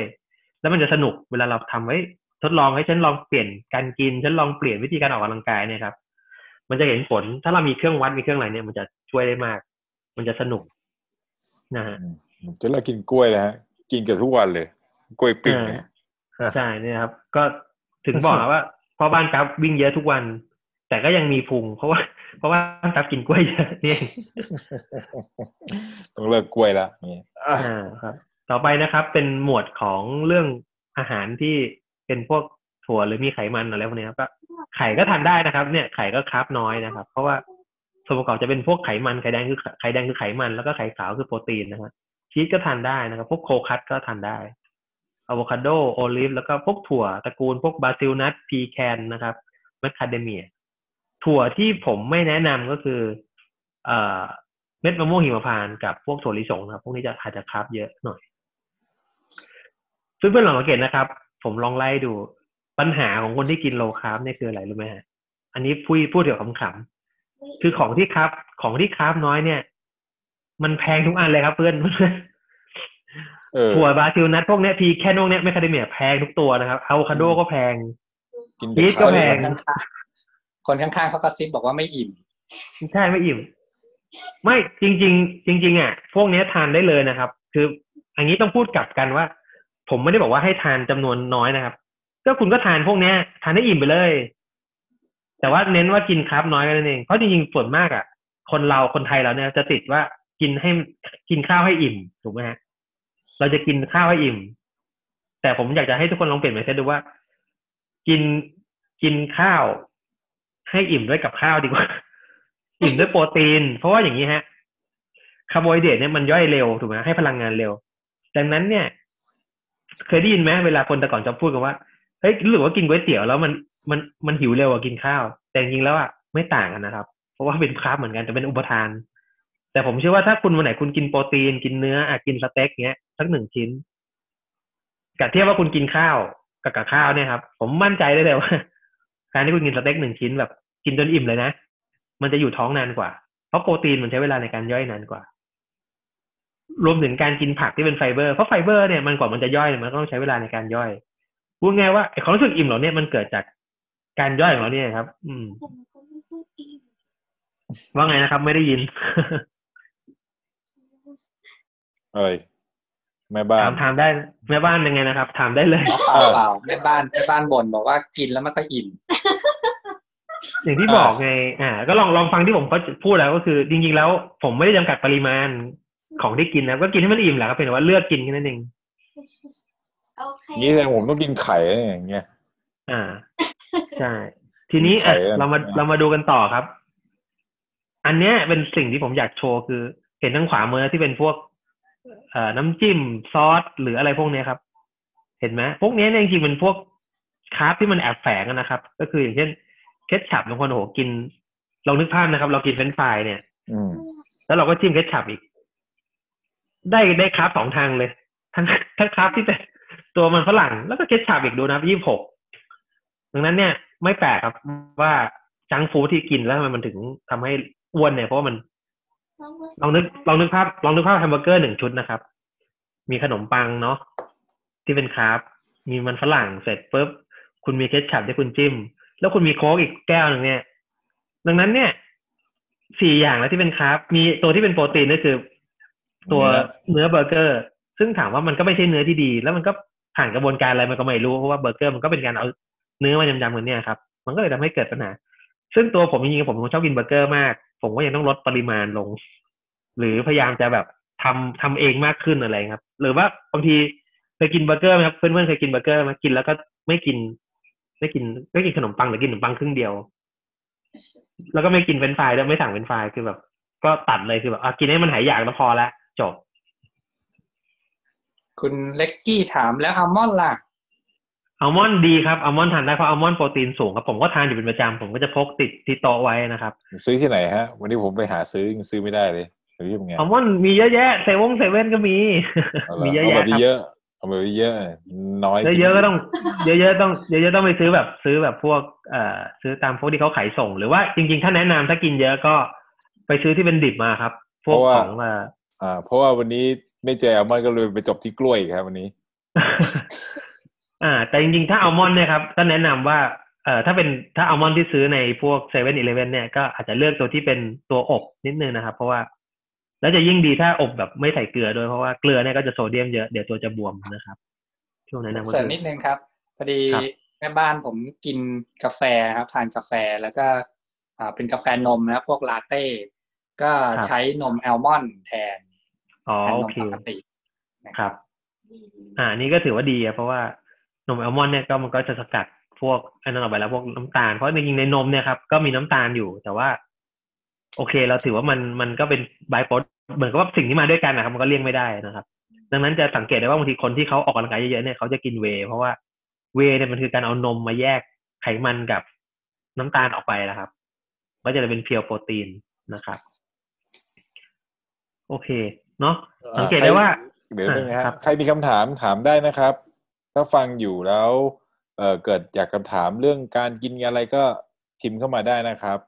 นะครับ อ่าต่อเลยครับ อ่าครับ ส่วนข้างล่างนะครับ สาวๆที่เป็นสาวกช็อกโกแลตนะครับ ก็อาจจะต้องทำใจนิดนึงนะครับ เพราะว่าไอช็อกโกแลตที่อร่อยๆเช่นพวก white choc milk choc เนี่ยครับโอ้โหตัวดีเลยนะครับคาร์โบไฮเดรตเยอะมาก น้ำตาลเยอะนะครับ แต่ถ้ากินช็อกโกแลตก็ต้องไปกินพวก dark dark ก็อาจจะขมหน่อย ซึ่งก็อาจจะไม่ถูกลิ้นมากนัก ก็ลองเวทดูครับ ก็อาจจะบางมื้อถ้าเราอยากกินจริงๆก็อาจจะนิดนึงให้ระวังกับตัวเองหน่อย แต่ว่า ก็อาจจะดูเรื่องของปริมาณนะครับ โอเค ต่อไปนะครับ อันนี้ผมให้ดูเรื่องเครื่องดื่ม รวมถึงพ่อบ้านบางท่านที่มีการสังสรรค์นะครับ อันนี้ออกตัวก่อนว่าไม่ได้เป็นการโฆษณาอะไรเครื่องดื่มแอลกอฮอล์นะครับ เดี๋ยวจะโดนตำรวจจับ แค่แนะนำว่าอะไรที่ทานได้ไม่ได้นะครับ เราพูดเป็น general term นะครับโอเคสังเกตนะครับ โค้กโค้กหนึ่งขวดนะครับสามสิบเก้าร้อยกรัมเนี่ยมีคาร์โบไฮเดรตสามสิบเก้ากรัมนะครับ Red Bull Energy Drink สังเกตไหมครับว่าทำไมเรา กิน Red Bull แล้วโหเราสดชื่นโหแบบมีพลังเลยเพราะว่าน้ำตาลมันเยอะครับ นะฮะรวมถึงน้ำผลไม้ อันนี้เป็นคำถามที่คิดว่า เดี๋ยวคงมีคนถามว่า แล้วกินผลไม้กับน้ำผลไม้เนี่ย อันไหนดีกว่ากัน ผมแนะนำว่ากินผลไม้เป็นผลไม้นะครับ ดีกว่า เพราะว่ามีกากใยเวลาทำเป็นน้ำผลไม้เนี่ยกากใยมันถูกกำจัดออกไปแล้ว เหลือแต่ตัวน้ำกับตัวความหวานของมันนะครับ แต่ถ้าผมแนะนำดีสุด อย่าทานผลไม้เยอะเพราะผลไม้ก็จะมีความหวานมันก็จะทำให้เกิดเรื่องแบบนั้นเหมือนกัน คือการอินซูลินที่ขึ้นสูงนะครับ อืมนะฮะโอเคอ่าเรามาดูนะครับลาเต้นะครับ ถ้าเป็นอันนี้น่าจะเป็นลาเต้ที่แบบใส่นมธรรมดาก็จะแบบสิบห้าแต่ถ้าเป็นอย่างที่แม่บ้านทานก็น่าจะน้อยกว่านี้นะครับ เพราะเป็นนมอัลมอนด์นะครับไม่หรอกโอเคเงินเลยซับปูชิโน่ห้าสิบไปเลยมั้ง อ่าพาปูชิโน่เลยเหรออ๋อโอเค อะไรอย่างนี้นะฮะอ่าโอเค ดังนั้นเนี่ย เห็นนะฮะ เบียร์เบียร์สิบสามนะครับ ก็เยอะนะครับ สังเกตได้ว่าเขาจะมีคำพูดที่เป็นเอ่อศัพท์ทางฝรั่งว่าแบบ belly เอ่อ beer belly ก็คือ คนที่มีพุงแบบพุงเป็นคนที่ดื่มเบียร์ก็คือดื่มเบียร์มันก็จะทำปฏิกิริยานะครับ เหมือนอย่างน้ำตาลทั่วไปแล้วมันก็ไปเกาะที่พุงที่ตับเราอะไรครับมันเรียกว่า beer belly นะครับ อ่าอย่างนมทั่วไปเนี่ยฮะอย่างที่อย่างที่พ่อบ้านต้อมบอกเมื่อกี้นมธรรมดาก็จะมีน้ำตาลอยู่วันสักสิบเอ็ดนะครับ ส่วนขาววายก็รอดตัวไปครับ ก็ยังพอได้อยู่นะครับ ก็พอจิบจิบได้นะครับ หรือว่าจะเป็นพวก เอ่อวิสกี้ก็ได้อยู่นะครับบรันดีก็ได้อะไรพวกนี้นะครับ แต่แต่สิ่งที่ผมพูดครับจริงๆแล้วถ้าเลือกได้ก็งดก็ดีกับพวกเหล้าเบียร์นะครับเปลืองตังค์ด้วย แล้วก็ก่อให้เกิดอุบัติเหตุหรือการเมาอะไรพวกนี้นะครับ โอเค เนี่ยฮะ ถ้ามาดูลำโค้กเนี่ยโอ้โหก็โดนโค้กเข้าไปก็สิบสองนะครับ หรือวัดก้าผสมน้ำผลไม้ก็เยอะเหมือนกัน โอเคครับ ก็วันนี้คุยมาสักพักแล้วประมาณชั่วโมงแล้ว ผมก็คิดว่าอ้าวอ้าวเอาเพื่อนๆคงได้เอาสิ่งกลุ่มที่ดีเลยไปแล้วที่อยากจะเอาดีเลยไปแล้วเหรอ ฮัลโหลได้ยินไหมกลับได้มาแล้แล้ววครับกลับได้มาแล้วแล้วกลับมาแล้วอะได้โอแล้วเค ก็คือ อ่าก็คือ วันนี้ครับ จริงๆ เรื่องที่ผมอยากจะมาเล่าเนี่ยมันมีอีกเยอะเพราะว่าอืมเรื่องของสารอาหารการกินเนี่ย มันมีไม่รู้จบ มันมีเยอะมาก มันไม่สามารถจะพูดจบได้ภายใน ภายในไม่กี่ชั่วโมงเพราะว่าที่เราพูดวันเนี้ยเรื่องของอินซูลินคาร์โบไฮเดรตเป็นแค่ส่วนเดียวในร่างกายเพราะร่างกายมีระบบอะไรที่แบบมันซับซ้อนมากนะครับ ก็เดี๋ยวไว้วันหลังก็ เดี๋ยวเราจะมานั่นให้ฟังทีนี้ช่วงนี้เป็นช่วง Q&A ครับ ถ้ามีใครมีอะไรก็ ก็สอบถามได้เลยนะครับเดี๋ยวผครัมบขออนุญาตอ่าอะจบการแชร์นิดนึงก่อนอะแล้วก็ได้เข้าหน้าเข้าหน้าหลัก โอเค ก็เดี๋ยวใครมีคำถามพิมพ์ได้นะครับ แล้วแล้วก็ถ้าไม่มีเดี๋ยวเราจะถามนะครับ แล้วก็มีรางวัลแจกนะครับ เป็นผ้าบัฟนะครับ สนับสนุนโดยซุนโตไทยแลนด์นะครับ ผมมีผ้าบัฟมาให้นะครับ ช่วงนี้ก็ถ้าใครไม่มีหน้ากากอนามัยก็ใช้ผ้าบัฟไปปิดหน้าก็ได้นะครับ เท่ๆถึงทำให้ดู จะคลุมหน้าอย่างนี้ก็ได้ คุมไปเลย เป็นอย่างนี้แล้วเดินก็ได้ อ่า เท่สุดเลยครับน่ะง่ายอย่างนี้ก็ได้นะเนยจะติดแค่ปากอย่างนี้ก็ได้เห็นไหมเราก็ได้ผ้าผ้าคลุมไปใส่แล้วนะนะครับ ตลกสี่ทุ่มมาอ่าฮะโอเคต่อมีไหมฮะ มีเพราะบ้านต้อมดูหน่อยครับ มีใครถามคำถามเพิ่มเติมไหมฮะ มีใครมีตอนคำถามนี้ไหมยัคงรับไม่มีครับ ก็ตอนนี้ไม่มีคำถามครับมีคนเข้ามานะครับเมื่อกี้นะครับ ก็มีคุณคุณเอนะครับ น่าจะเป็นเพื่อนอัดสามอ่า เอกราชนะครับไม่รู้ไปยังนะ แล้วก็มี มีจันเฮลนะครับ มีพี่ตานะครับ แสงเดือนนะครับ ผมมีคุณปฐมนะครับ เพื่อนอัสามนะครับ อยู่หรือเปล่าถ้าอยู่ก็ทักทายได้นะครับ อันนี้เป็นเอ่อวันนี้ที่คุยกันเนี่ยคือเป็นเรื่องของเอ่อเป็นพ่อบ้านชวนคุยนะครับนะครับ เรื่องของการโภชนาการการกินจริง ๆ เราควรจะกินยังไงในเมื่อเราเป็นเราออกกำลังกายแล้วถ้าเราการ การกินของเราดีเนี่ย มันก็จะช่วยส่งเสริมให้สุขภาพเราดีขึ้น อย่างผมเองอะผมก็ออกกำลังกายก็วิ่งเยอะนะ แต่ก็ยังมีพุงเพราะผมยังยังพฤติกรรมการกินยังไม่ค่อยดีเท่าไหร่ก็กำลังหัดกำลังทำตามพ่อบ้านกรุ๊ปอยู่นะครับ ให้พ่อบ้านกรุ๊ปแชร์หน่อยว่าเอ่อจริง ๆอะพ่อบ้านกรุ๊ปอะก็เริ่มศึกษานี่มาเริ่มต้นเท่าไหร่นะ เริ่มต้นที่จะมาแบบเรียนรู้เรื่องนี้ ใช้เวลาแล้วก็ลด หุ่นยังไง อยากให้แชร์เรื่องราวตัวเองอ่าให้เพื่อนฟังเดี๋ยวผมนะคเดี๋ยวรับผมแชร์ลิงก์ให้ฟังนะครับ ก็คือ เอ่อก่อนที่ผมจะมาเนี่ยครับ คือผมเคยมีช่วงหนึ่งเมื่อสักประมาณน่าจะสักสี่ห้าปีที่แล้วนะครับ มันมีอยู่ช่วงหนึ่งที่แบบ รู้สึกว่าเฮ้ยร่างกายเรามัน มันแบบมันอ้วนมากแล้วก็เลยแบบพยายามหาวิธีในการลดน้ำหนักด้วยวิธีการต่างๆ นานานะครับ ก็เคยกิน เอ่อกิน low carb แต่ตอนนั้นไปแบบ extreme เลยก็คือแทบจะไม่กินเอ่ออะไรที่เป็นคาร์บเลยนะครับ ซึ่งถามว่าได้ผลไหมก็ได้ผลนะครับ ผมก็ทำอยู่ประมาณห้าหกเดือนมาครับ มันก็ลงมาจนแบบ ตอนนั้นผมตอนนั้นผมเจ็ดสิบสามครับผมลงมาเหลือหกสิบสามแต่ร่างกายมันดูโทรมมาก มีแต่คนทักว่าเฮ้ยป่วยหรือเปล่าเฮ้ยเป็นอะไรไหมอะไรเงี้ยครับ ซึ่ง เราก็เลยแบบอะตอนนั้นก็เลยแบบอะงั้นเราปล่อยๆอะตอนนั้นก็ไม่ได้ควบคุมมันก็จะขึ้นกลับมาเหมือนเดิมแต่มันก็อยู่ประมาณสักหกสิบหกอะไรครับหกสิบเจ็ดมันก็จะอยู่แถวๆเนี้ยมันก็ไม่ได้ขึ้นไปสูงกว่านั้นนะครับจนตอนหลังเนี่ย เออเขาก็มาฮิตคีโต ผมก็เลยลองทานดูแป๊บหนึ่งแต่คีโตเนี่ยเป็นอะไรที่ผมรู้สึกมันทานยาก อย่างที่เมื่อกี้เล่าไปแล้ว เพราะว่ามันต้องทานไขมันเป็นหลัก ซึ่งจริงผมก็ชอบกินพวกหมูกรอบพวกอะไรที่มีติดมันมากนะ แต่แบบ พอ ต้องกินทุกวันจริงๆมันก็ไม่ไหวมันก็เลี่ยนมันก็เบื่อนะครับ ก็เลยก็เลยไม่ได้ทานนะครับ แล้วพอช่วงที่เขาฮิตเอ่อ intermittent fasting ก็คือการอดอาหารเป็นช่วงๆผมก็ไม่พลาดครับระดับนี้แล้วก็ลองเหมือนกัน ลองตั้งแต่อดอดสิบหกทานแปดอดยี่สิบทานสี่ชั่วโมงก็ลองมาแล้ว จนถึงขั้นผมเคยอดเป็นวันก็มีนะอดทั้งวันเลยไม่กิน อาทิตย์หนึ่งแบบจะแบบมีวันที่ไม่กินสักสองวันสองวันอะไรเงี้ยฮะ ซึ่งสุดท้ายเนี่ย มันก็ถามว่าน้ำหนักมันก็ลงมาถึงจุดหนึ่งแล้วมันก็ไม่ลง แล้วมันก็ยังมีพุงมีอะไรอยู่แล้วก็คิดว่าเอ๊ะเพราะอะไร เพราะว่าตอนที่ fasting เนี่ย ผมมันมีความเชื่อว่าเฮ้ยถ้าเรา fast แล้วเนี่ย ร่างกายมันระหว่างวันที่มัน burn ไขมันเนี่ย ที่เหลือเนี่ยโหเรากินเต็มที่ผมก็กินเลย กินแบบตอนที่จังหวะที่กินสี่ชั่วโมงผมก็กินแบบกินให้อิ่มเลย แล้วก็ไม่ได้ควบคุมชนิดอาหารด้วยผมกินหมดเลยทั้งขนมปังข้าวอะไรพวกนี้ก็กิน สรุป จนเมื่อช่วงกุมภาเนี่ยก็ก็ก็ก็ได้มาลองปรับ ลองปรับเป็น balance diet ดูก็คือว่ากินให้มันครบหมู่ กินให้มันครบไม่ต้องอดแล้วก็คือ เพราะว่าเรารู้สึกพอมาดูเรื่องเรื่องตัวกราฟที่โชว์เพื่อนๆดูครับว่าระดับพอน้ำตาลมันตกมากๆเนี่ย จนถึงจุดที่มันอยู่ในโซนที่เราหิวเนี่ย มันก็จะทำให้ร่างกายเนี่ย ไม่ไม่เบิร์นไขมันอะไรพวกนี้ครับ ผมก็เลยลองมาปรับ ซึ่งมันก็ลดลงได้เยอะเพราะว่าผมเริ่มเมื่อ เริ่มปรับเมื่อตอนช่วงวันที่ยี่หกกุมภานะครับ ตอนนั้นน้ำหนัก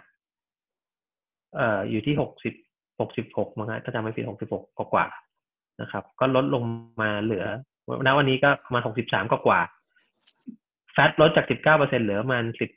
สิบสองกว่าสิบสามตีว่าสิบสามก็ได้ครับพูดง่ายว่าน้ำหนักที่ผมลดลงมาเนี่ยเป็น fat แล้วประมาณ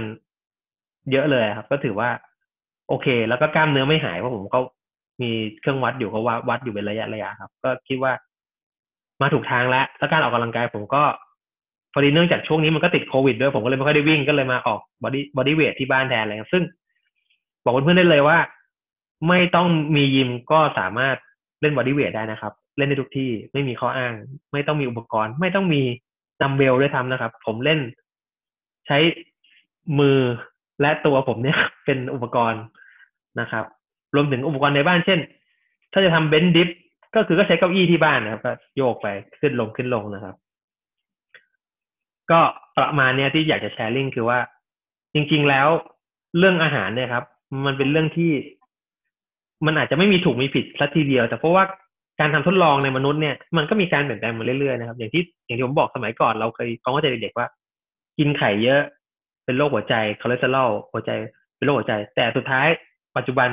แพทย์ก็บอกแล้วว่า ไม่จริง ดังนั้นเนี่ย เรื่องของการกินนะครับโภชนาการเนี่ย มันต้องศึกษาไปเรื่อยๆ มันเป็นอะไรที่แบบ เพราะว่ามันเป็นเรื่องเกี่ยวกับตัวมนุษย์เรา ซึ่งบางทีบางอย่างที่กินไปมีผลช่วงหนึ่งแต่พอมากกว่านั้น มันก็อาจจะยังไม่รู้เพราะว่าการทดลองมันทำได้จำกัดอยู่เหมือนกันนะครับมีคำถามไหมครับมีคำถามไหมครับ มีคำถามตอนนี้ยังไม่มีนะครับ ไม่มีคำถามอะเราก็มีคำถามแล้วกันอะแจกของดีกว่านะครับ แจกของ ใครที่ฟังตั้งแต่แรกนะครับ ตั้งใจฟังนะครับ ตั้งใจฟังอ้าวคำถามมา จัดมา โอเคอ่าผมถามแล้วกันครับเอาข้อแรกเอาจากสไลด์แรกเลยแล้วแล้วกันฝากนะครับว่าฝากจาต้อมพิมพ์คำถามไว้ในคอมเมนต์หน่อยนะครับ ต้องต้องมีต้องมีช้อยไหมก็เดี๋ยวเดี๋ยวเดี๋ยวเดี๋ยวใบเอา อะเดี๋ยวอ่าใบ้าโอเค อ่าผมถามคำถามแรกเลยง่ายๆ ถ้าใครดูตั้งแต่แรกก็นั่นได้เลยนะครับ เอ่อจากจากที่เราคุยวันนี้เนาะอันนี้ที่ผมเราพูดกันถึงวันนี้นะที่เราคุยกัน อะไรที่เป็นตัวที่สามารถวัดว่าคนไหนสุขภาพดีและไม่ดี ได้ชัดเจนที่สุดนะครับโอ้อะผมมีตัวเลือกหนึ่งน้ำหนักสอง body fat นะครับสามค่า BMI อ่าตัวคำถามอีกทีนะครับ อะไรคือตัววัดสุขภาพอะไรใช่ไหมรับคือตัววัดสุขภาพได้ดีที่สุดนะครับ แล้วก็มีช้อยให้นะครัอ่าบช้อยครับ ข้อแรกก็คือน้ำหนักตัวนะครับ น้ำหนักครับ แล้วก็สองก็คือเรื่องของเอ่อปริมาณไขมันในร่างกายนะครับ body fat นะครับ ใครตอบถูกคนแรกนะครับ ใครคแล้อวมก็เมนต์มาคนแรกก็ได้รางวัลนะครับ ข้อสามก็คือค่า BMI ครับ ค่าดัชนีมวลกายนะครับ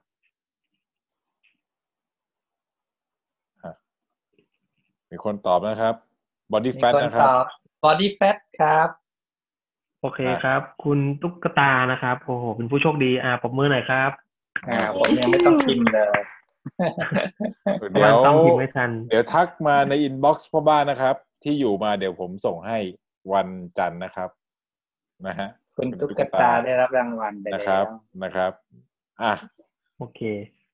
อะแสดงว่าคุณตุ๊กตานี่น่าจะติดตามตั้งแต่แรกนะครับ ก็ถือว่าได้ประโยชน์จากตรงนี้ไปนะครับ ครับ โอเค ทีนี้ โอเคนะครับ อยากจะรู้ว่า เอ่อ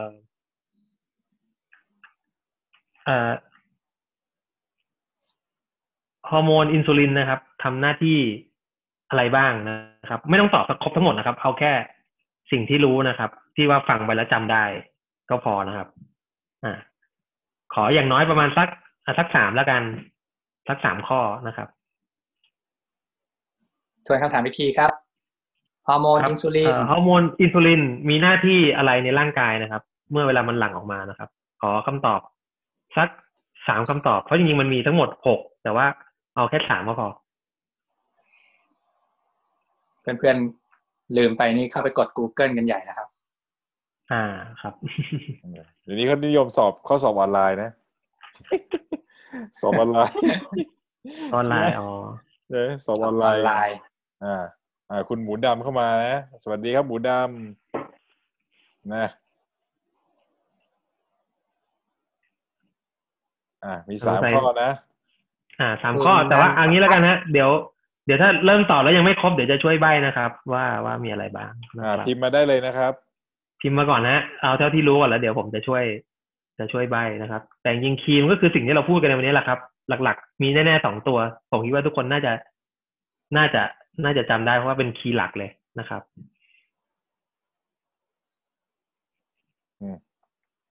อะไรนะ ฮอร์โมนอินซูลินใช่ไหมครับ มีผลใช่ครับยังไงต่อร่างกาย ยังไม่มีเพื่อนๆคนไหนตอบนะครับเขาเรียกว่าอ่าเขาเรียกว่ามีอ่าครับ โอเคหมายข้อนี้หรือว่าข้อนี้ยากไปผมว่าจะอะผมเปลี่ยนให้มันง่ายหน่อยอะข้อนี้ตะไปก่อนก็ได้นะอะข้อนี้ตะไปก่อนข้อนี้ตะไปก่อนโหไม่ยากเลยเนี่ยอ่าผมพิมพ์ Google มีเพียบเลยครับ ควบคุมน้ำตาลในเลือดมีอ่าแล้วอ่าอ่าคุณเล็กอ่ามีนคุณเล็กตอบแล้ว คุณเล็กขออีกสองข้อครับ คุณเล็กข้อข้อนี้ถูกแล้วครับอ่าควบคุมน้ำตาลในเลือดถูกแล้ว คุณเล็กผมขออีกสองเลยเนี่ยเดี๋ยวได้เลยนะ ไม่มีตอนนี้ยังไม่มีคู่แข่งนะครับอ่าผมใบ้หน่อย ถ้าน้ำตาลขึ้นแล้วมันจะทำอะไรนะ ไม่ไม่อะไรนะ ไม่เผาอะไรนะหรือเปล่าถ้าถ้าถ้าถ้าจำไม่ผิดอ่าอ่าหรือเปล่าใช่ก็ใช่ใช่ใกล้ละอะ ใช่ละใช่ละจำได้ อันนั้นดูจำได้อ่าคุณเล็กจริง ๆ คุณเล็กตอบขออีกสองข้อครับแล้วคุณเล็กได้เลยนะภาพบัฟนะ คุณเล็ก นี่พาบับนะ นี่พาบับซุนโตะนะ คุณเล็กถูกหนึ่งในหนึ่งในสามแล้วครับ ขออีกสองจึงจึงจึงจึงจึงจึงจึงจึงจึงจึงเรามีหลายลายนะครับ เราแรนดอมส่งให้นะชึงชึกมาชวนคำคำถาม ตอนก่อนนอนอ่าอะคุณเล็กมาตอบแล้วมาแล้วอะหยุดคุณเล็กเผาสุดท้ายแล้วผลาญขออีกข้อขออีกข้อครับ คุณเล็กจะได้ หยุดเผาผลาญอะไรครับ เผาผลาญอะไร เผาผลาญอะไร เผาผลาญอะไร เผาผลาญอะไรเอ้ยทางนี้สวยฮะแม่บ้านบอกลายนี้สวยนี่ลายไหนสวยนี่ไงโตลายซุนโตะนี่พาบับซุนโตะสะนะสมไขมันครับ โอเค งั้นอันนี้ผมถือว่าสามผ่านนะครับ ให้คุณเล็กไปเลย อ่า ทักคุณเล็กตอบถูกนะครับ ข้อนี้คราวนี้ก็เดี๋ยวยังไงก็คุณเล็กช่วยทักมาอินบ็อกซ์พ่อบ้านเขียนที่อยู่จะชื่อครับ เดี๋ยวผมส่งไปให้วันจันทร์นะครับนะครับ ก็เดี๋ยวผมจะให้ดูเฉลยนะครับ ก็คือเป็นสิ่งที่เราพูดไปนั่นแหละนะครับ ว่ามันคือตัวไหนนะครับ อาจจะได้ไม่ คอรหาแล้วก็เป็นการทวนซ้ำอีกทีนะครับ ว่าว่ามันคืออะไรนะครับ โอเคนะจากรูปนี้นะครับ ก็เห็นแล้วนะครับว่า หน้าที่อินซูลินก็คือควบคุมน้ำตาลควบคุมระดับน้ำตาลในเลือดนะครับ อะอันนี้ แล้วก็สองข้อที่ผมเน้นย้ำนะก็คือ หยุด burn ไขมันกับเก็บไขมันนะครับ อ่าดังนั้นก็คุณเล็กก็ตอบถูกนะครับ ก็เป็นผู้โชคดีได้รับ ผ้า buff จาก Suunto ไปนะครับอ่าตบมือครับตบมือครัโอเคบสงสัยรอบหน้าเดี๋ยวเราแป๊บเดี๋ยวรอบหน้าเราต้องหาพวกเอฟเฟกต์ปรบมืออะไรอย่างงี้ใช่ไหมมาเออเปิดประกอบเดี๋ยวเดี๋ยวคือคือต้องบอกก่อนนะว่า live Zoom วันเนี้ยเป็นครั้งแรกแล้วก็เพิ่ง testเมื่อตอนบ่ายกับกรุ๊ปเนี่ย กับพ่อบ้านกรุ๊ปเอง อันนี้บอกจริงว่าเป็นครั้งแรกที่ทำนะครับ เพราะว่ากำลังคิดว่าจะหาวิธียังไงที่ให้มันมีความแตกต่างให้มีความหลากหลายรวมถึง เราอาจจะอยากจะเชิญคนอื่นมาพูดหรืออะไรเงี้ย วันนี้ก็เลยยังตะกุกตะกายอยู่ว่าจะทำนู่นทำนี่ทำนั่น แต่ก็เดี๋ยวรอดูข้างหน้าว่าเราจะทำไลฟ์ให้มันดีขึ้นยังไงนะครับนะฮะขอไปปรับปรุงก่อนนะครับ ก็พยายามจะใช้เทคโนโลยี เพราะตอนนี้เราก็ต้องอยู่กันแบบห่างๆแบบห่วงๆถูกไหมเรามารวมตัวกันไม่ได้ก็ต้องใช้วิธีนี้ไปก่อนนะครับนะเดี๋ยวอาจจะอาจ อาจทำชาเลนจ์กันสามคนไลฟ์ออกกำลังกายด้วยกันก็ได้ สนใจไหม อย่ายิ้มแสงกันดิตอนนี้นี่ก็ไปไหนไม่ได้ครับ ก็วิ่งอยู่ในห้องเนี่ยครับอืมอืมนี่นะพ่อบ้านต้อมนะ ต้องบอกก่อนเดี๋ยวเดี๋ยวเดี๋ยวรอคำถามข้อที่สามนะพ่อบ้านต้อมนี่นะตอนนี้เขาวิ่งอยู่ในห้องสิบกิโลแอเรียเท่าไหร่นะต้อม พื้นที่น่าจะระยะวิ่งนี่น่าจะประมาณสักสามถึงสี่เมตรนะครับ ไม่เกินนั้นครับสามถึงสี่เมตรเสียงพ่อสามไม่ถึงสี่เพเมราะว่าตรมันติดนู่นติดนี่นะครับ ได้สักสามถึงสี่เมตร ต่อเที่ยว ก็มันออกไปวิ่งข้างนอกไม่ได้ก็ต้องวิ่งในเนี้ยครับ ทีนี้ก็ต้องบอกว่าเป็นการวิ่งเท้าเปล่าครั้งแรกเลย เมื่อก่อนนี้แป๊บเขาชวนประมาณว่าพยายามหลอกล่อ ให้ไปวิ่งเท้าเปล่ากับเขานี่ไม่กล้าจริง ๆ แต่ทีนี้อยู่ในห้องจะมาใส่รองเท้าวิ่งก็ไม่ได้ครับ ใส่วิ่งก็ เดี๋ยวก็จะเลอะอีกก็เลย อ่า ถอดรองเท้าแล้วก็ลองวิ่งดูนะครับ ก็วิ่งได้ไม่เร็วอยู่แล้ว มันก็ต้องวิ่งช้าๆเพราะว่าพื้นที่มันน้อยครับ ก็วิ่งวันละห้าโลบ้างหกโลบ้างไม่ไม่ได้เยอะอะไร แต่ว่าก็เคยเยอะสุดก็สิบกิโลนะครับ ยังยังเกินกว่านั้นไม่ไหว ทีนี้ก็มีมีปัญหาเหมือนกันว่า พอวิ่งไปแล้วเนี่ยมันก็ด้วยความที่เราใส่รองเท้าตลอดนะครับ แต่พอพอมาวิ่งเท้าเปล่ามันรู้สึกเจ็บบริเวณใต้เท้านะครับ ก็เจ็บบริเวณตรงเนี้ยนะครับ นี่อาจจะต้องให้พ่อบ้านแป๊บช่วยแนะนำเอ๊ะทำยังไง ถึงจะลดอาการบาดเจ็บหรือว่ามันเจ็บเกิดขึ้นจากอะไรครับ ก็จริงๆแล้วเอ่อมันพูดคือตอนนี้ผมฟังนะ ผมก็วิเคราะห์เอาง่ายๆแล้วกันคือ เอ่อเท้าเปล่าอะพอเราพอเราวิ่งอะมันก็อาจจะเป็นเหมือนกับด้วยความที่แอเรียจำกัดอะอย่างเราวิ่งวนใช่ไหมพอวิ่งวนเสร็จมันต้องมีเบรก มีหยุดมีอะไรกัน ซึ่งปกติถ้าเท้าเปล่าอะมันต้องลงเต็มกลางเท้าเป็นหลักอยู่แล้วนะครับ แต่พอบางทีเราอาจจะอยู่เราลงกลางเท้าปกติ หรือเราอาจจะลงหน้าด้านหน้าเป็นประจำอยู่แล้ว แต่พอเราเบรกเราต้องชะลอความเร็วเกิดขึ้นเนี้ยองศาการรองเท้ามันก็จะ เปลี่ยน เพราะว่ามันก็จะบางทีอาจจะไปลงที่ส้นบ้างอะไรบ้างจุดจุดกดบ้าง เพราะเราต้องเบรกตัวเองอยู่ตลอดเวลา ซึ่งทำวนอยู่ในที่สั้นๆน่ะ มันก็เหมือนแบบ พอเราถึงจุดที่เราต้องวน จุดที่เราต้องต้องต้องก้าวต้องต้องซ้ำในจุดที่เราลงเท้าที่เดิมเนี่ย มันก็เป็นไปได้ที่มันซ้ำบ่อยๆ แล้วมันก็เจ็บได้นะครับ เพราะผมปกติผมก็วิ่ง แล้วก็มีกลับตัว อยู่เหมือนกันแต่ระยะจะกว้างหน่อยคือสองร้อยเมตรอะไรเงี้ยก็ยังมีโอกาสที่บาดเจ็บอยู่เหมือนกัน ก็ต้องสังเกตตัวเองนะครับ พอวิ่งวิ่งเท้าเปล่าเนี่ยมันต้องโฟกัสตัวเองด้วยอะไรเงี้ย รู้ลงการสัมผัสเท้าการอะไรต่างๆนะครับ ถ้าถ้าถ้าฟังจากพ่อบ้านต้อมพูดมาก็เดาว่าอาจจะเกิดจากจากนี้ แต่ถ้าจะดูจริงมันต้องดูท่าวิ่งหลาย ๆ อย่างประกอบด้วยครับนะครับ อะคำถามต่อข้อที่สามครับ เดี๋ยวจะดึกไปกี่โมงแล้วไม่รู้ดึกไปโอเคสี่ทุ่มครึ่งแล้วอะโอเค งั้นเดี๋ยวผมข้อสุดท้ายครับ เอาง่ายๆนะครับ อยากให้ไล่ลำดับนะครับ ของสารอาหารที่ทำให้อินซูลินขึ้นสูงนะครับ จากตัวมากสุดไปจนถึงตัวที่น้อยสุดนะครับ โดยที่สารอาหารทั้งทั้งสามตัวเนี่ยมีไขมัน โปรตีนคาร์โบไฮเดรตนะครับ ให้ตอบไล่จาก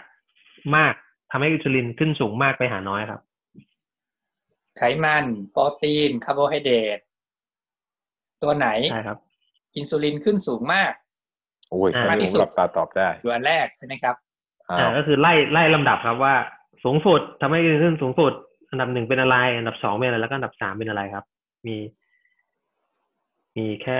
สามสารอาหารตัวนี้นะครับ ที่ทำให้เกิดผลตัวนี้ ไม่ยากครับเร็ว อันนี้เป็นผ้าบัฟผืนสุดท้ายของวันนี้ ใช่ ผมโชว์อยู่ผืนเดียวฮะ แล้วผืนสุดท้ายด้วยครับ อยู่ผืนเดียวแต่อยู่ที่ออฟฟิศนะฮะเดี๋ยวมีให้ เดี๋ยวผมโอเคครับ ตอนนี้ถ้าที่ผมดูในไลฟ์นี่เหลือสิบเอ็ดท่านนะครับ ตอนนี้ท่านมีโอกาสอันดีแล้วนะครับ เพราะมีแค่สิบเอ็ดท่านอ่ามีคนตอบมาแล้ว คุณตุ๊กตาอีกแล้วไขมันโปรตีน โอ้โห คุณตุ๊กตานี่แฟนพันธ์แท้จริงครับ ก็ยอมใจเลยครับแหมดูตั้งแต่ต้นเลยแล้วก็ดูจนจบ อะได้เดี๋ยวผมส่งให้ มีใครไหมครับ หรือถ้าใครอยากจะตอบได้หรือคุณตุ๊กตาจะแชร์ให้กับเพื่อนคนอื่นไหมถ้ามีเพื่อนคนอื่นตอบได้ หรือคุณตุ๊กตาจะเอาสองอันแล้วแต่เลยครับยังไงก็ได้นะครับ แต่เอายังตอบเหลือถูอีกกอันใช่หไหมนึ่งเหรอไม่ใช่ มีสามผืน มีสามผืน ครบแล้วครบแล้วนะครับอะ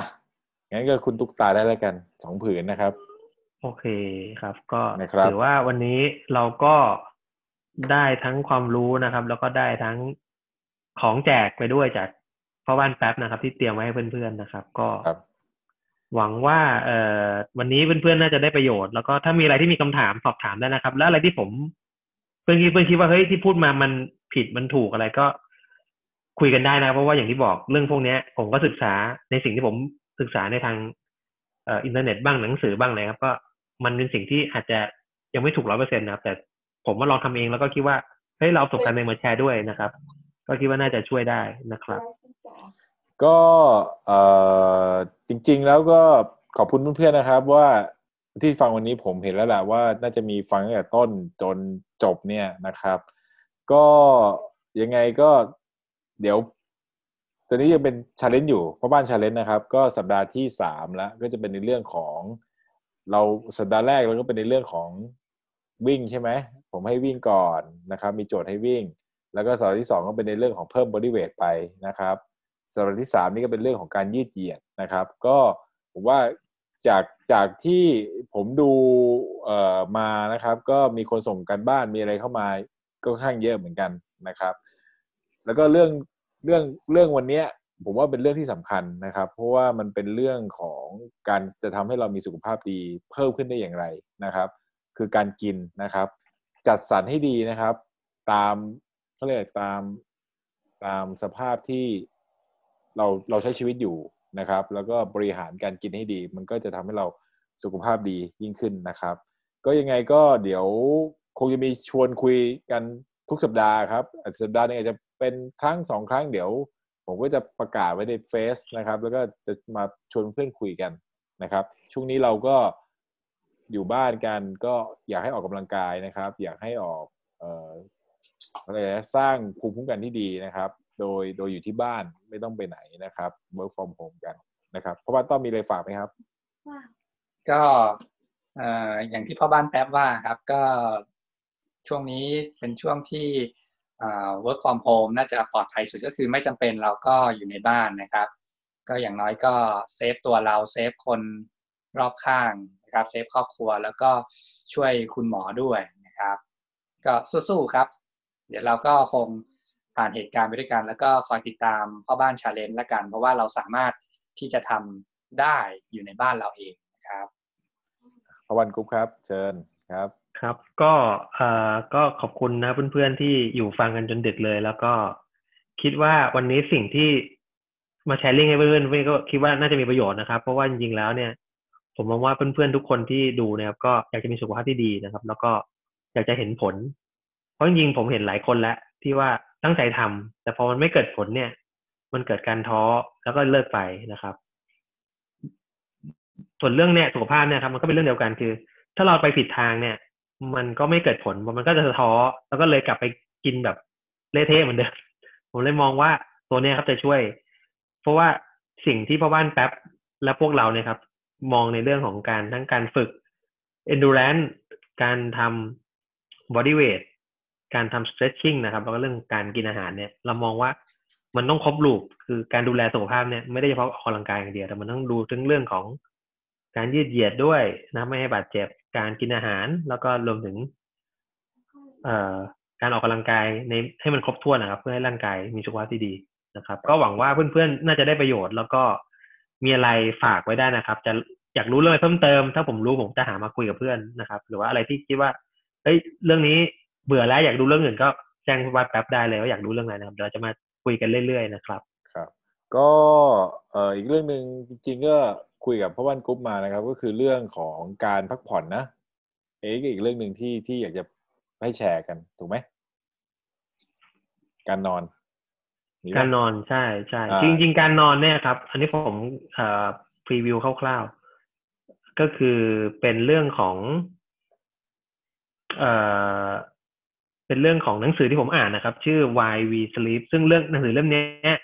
เขียนมานานแล้วแต่ว่าเพิ่งไม่ได้รับการแปลในไทยนะครับ แล้วก็ เป็นนักวิทยาศาสตร์ชาวอังกฤษนะครับ ชื่อเอ่อ Matthew Walker นะถ้าผมจำไม่ผิด ก็เขาทำ research มาได้ค่อนข้างละเอียดมาก แล้วก็มันมีเรื่องที่ผมอ่านแล้วผมว้าวมากเลยว่าเฮ้ยมันมีเรื่องแบบนี้ด้วยเหรือวะก็เดี๋ยวไว้ถ้ามีโอกาสก็จะค่อยๆสรุปแล้วก็มาเล่าให้เพื่อนๆฟังนะครับเผื่อจะได้ประโยชน์ นิดนึงครับเพราะบ้านแป๊บพอดีผมเห็นคำตอบของคุณตุ๊กตาเนี่ยผมมาดูอีกที สรุปยังไม่ถูกนะครับ เรียงผิดนะครับ อ้าวเหรอ ใช่ อ้าวเรียงผิด เอาเร็วเพราะว่าใครอยู่อะมีใครยังอยู่นะครับ เดี๋ยวขออีกที หรือคุณตุ๊กตาจะตอบใหม่ก็ได้นะครับไม่รู้ยังอยู่หรือเปล่า พอดี ผมไม่ได้ดู ผมมาเห็นดูแวบๆเห็นแล้วว่า เอ่อที่ต่อไปมันเลงผิดไปนิดนึงครับ แต่ตัวขึ้นต้นน่ะถูกแล้วว่าเป็นคาร์โบไฮเดรตที่ทำให้อินซูลินขึ้นสูงสุด อ้าวลองครับบอกคำตอบใครไปแล้วใครคุณมีคำตอบอยู่แล้วแค่ แค่แค่เรียงให้ถูกต้องนะครับ ใครที่ดูคือไลฟ์อยู่เขียนมาใหม่ ได้อะเพราะว่ากรุ๊ปอะทวนคำถามอีกรอบเร็ว อะคำถามนะครับ เอ่อสารอาหารอะไรที่ อ่า คุณตุ๊กตามาอย่างรวดเร็ว แสดงว่ายังติดตามอยู่ โอเค โอเคโอเคโอเคได้แสดงไหมว่าครับ ได้ครับเดี๋ยวส่งอันให้นี้ขอบคุณอันอันนี้ถือว่าดวงมันจะได้ครับ ก็ไม่มีใครมาแย่งก็ได้ไปแบบไลฟ์คู่แข่งนะครับ โอเค ผมขออนุญาตแชร์นิดเดียวนะครับ share screen คำตอบให้ดูนะครับ จะได้ อ่า เข้าใจตรงกันนะครับ อ่า ดูนะครับ ก็ สารอาหารที่ทำให้อินซูลินขึ้นสูงอย่างรวดเร็วก็คือคาร์โบไฮเดรตนะครับรองลงมาคือโปรตีนนะครับ ส่วนไขมันเนี่ยจะน้อยสุดนะครับนี่อะไร โอเค ก็ ก็ขอบคุณคุณตุ๊กตาครับที่เป็นแฟนพันธุ์แท้นะครับตอบตั้งแต่ข้อแรกจนถึงข้อสุดท้าย ครับ โอเค ก็อย่างนี้ก็ขอบคุณพ่อบ้านกรุ๊ปนะครับสำหรับข้อมูลดีๆนะครับ แล้วก็พ่อบ้านต้อมด้วยนะครับที่เอ่อมามาอยู่ด้วยกันจริง ๆ ก็เอ่อเดี๋ยวเราจะมีข้อมูลหรืออาจจะมีสิ่งดีๆ เราก็จะมอบให้นะครับ เหมือนกับว่าถ้าถ้าเพื่อนๆ ต้องการอยากรู้อะไรก็เขียน inbox มาที่เพจได้นะครับนะครับ ก็ คืนนี้ก็คงจะรบกวนกันท่านนี้นะครับ ก็ขอขอบคุณนะครับสำหรับสปอนเซอร์นะครับอ่าเอซิกนี่ไทยแลนด์นะครับ อ้าว นี่ดูแต่ละคนมีแบ็กกราวผมไม่มีเลย เอาเอซิกอ่าฮะก่อนดิเอซิกไทยขแลอบนคุด์ณคุณต่อเอาซุนโตก่อนอ่าซุนโตนะครับซุนโตะนะครับซุนโตนี่ครับซุนโตแล้วก็เป็นกวินรันนะครับเป็นวินลันผมหลบให้ฟรึบอ่าเป็นอ่าวินหลอยู่บด้านนี้นะนะเป็นกวินรันนะครับ แล้วก็บริษัท ASICS Thailand นะครับสำหรับเอ่อ สนับสนุนเพจพ่อบ้านรันเนอร์นะครับนะครับ ทั้งเสื้อนะครับที่เราใส่อยู่นี่นะครับมีเสื้อเสื้อพ่อบ้านอือฮึนะครับพ่อบ้านรันเนอร์นะครับนี่พ่อบ้านรันเนอร์ซึ่งผมมีคำถามเอ่อในเพจไปแล้วล่ะว่าเดี๋ยวผมเฉลยให้เลยดีกว่าเดี๋ยวผมจะไปพิมพ์อีกทีที่ที่เอ่อบีแจกนะครับก็ก็คือผมถามว่าอะไรที่สามอย่างที่ทำให้เราพัฒนาได้นะครับ ก็มีหนึ่งวิ่งพัฒนาก็คือหนึ่ง endurance นะครับ endurance นะครับสอง strength นะครับการสร้างความแข็งแรงนะครับ แล้วก็สามก็คือ stretching ก็คือการยืดเหยียดนะครับสามข้อนี้นะครับ เดี๋ยวไปเช็คคำตอบกันนะครับ ว่าใครตอบถูกบ้างนะครับนะครับสามวันนี้ก็ขอบคุณ ASIC Thailand นะครับสำหรับเสื้อนะครับพ่อบ้านนะครับ แต่ลายพ่อบ้านนี้เราเป็น Special Edition นะครับทำให้ก็รับไปนะครับ มีคนตอบด้วย แต่ก็ไม่ทันแล้ว คุณไพรินนะครับ คุณคุณครูนะครับมานะครับ ก็ขอบคุณที่ติดตามนะครับ ขอบคุณที่เอ่ออยู่ไลฟ์กันตั้งแต่ต้นจนจบนะครับ ก็เดี๋ยวติดตามได้ที่เพจพ่อบ้านนะครับนะครับ พวกเราสามคนก็พ่อบ้านผมพ่อบ้านตั๊ดนะครับพ่อบ้านต้อมแล้วก็พ่อบ้านกรุ๊ปครับก็ขอลาไปเท่านี้นะครับ ขอบคุณครับ สวัสดีคขรัอบคุณครับ สวัสดีครับ สวัสดีครับสวัสดีครับ ค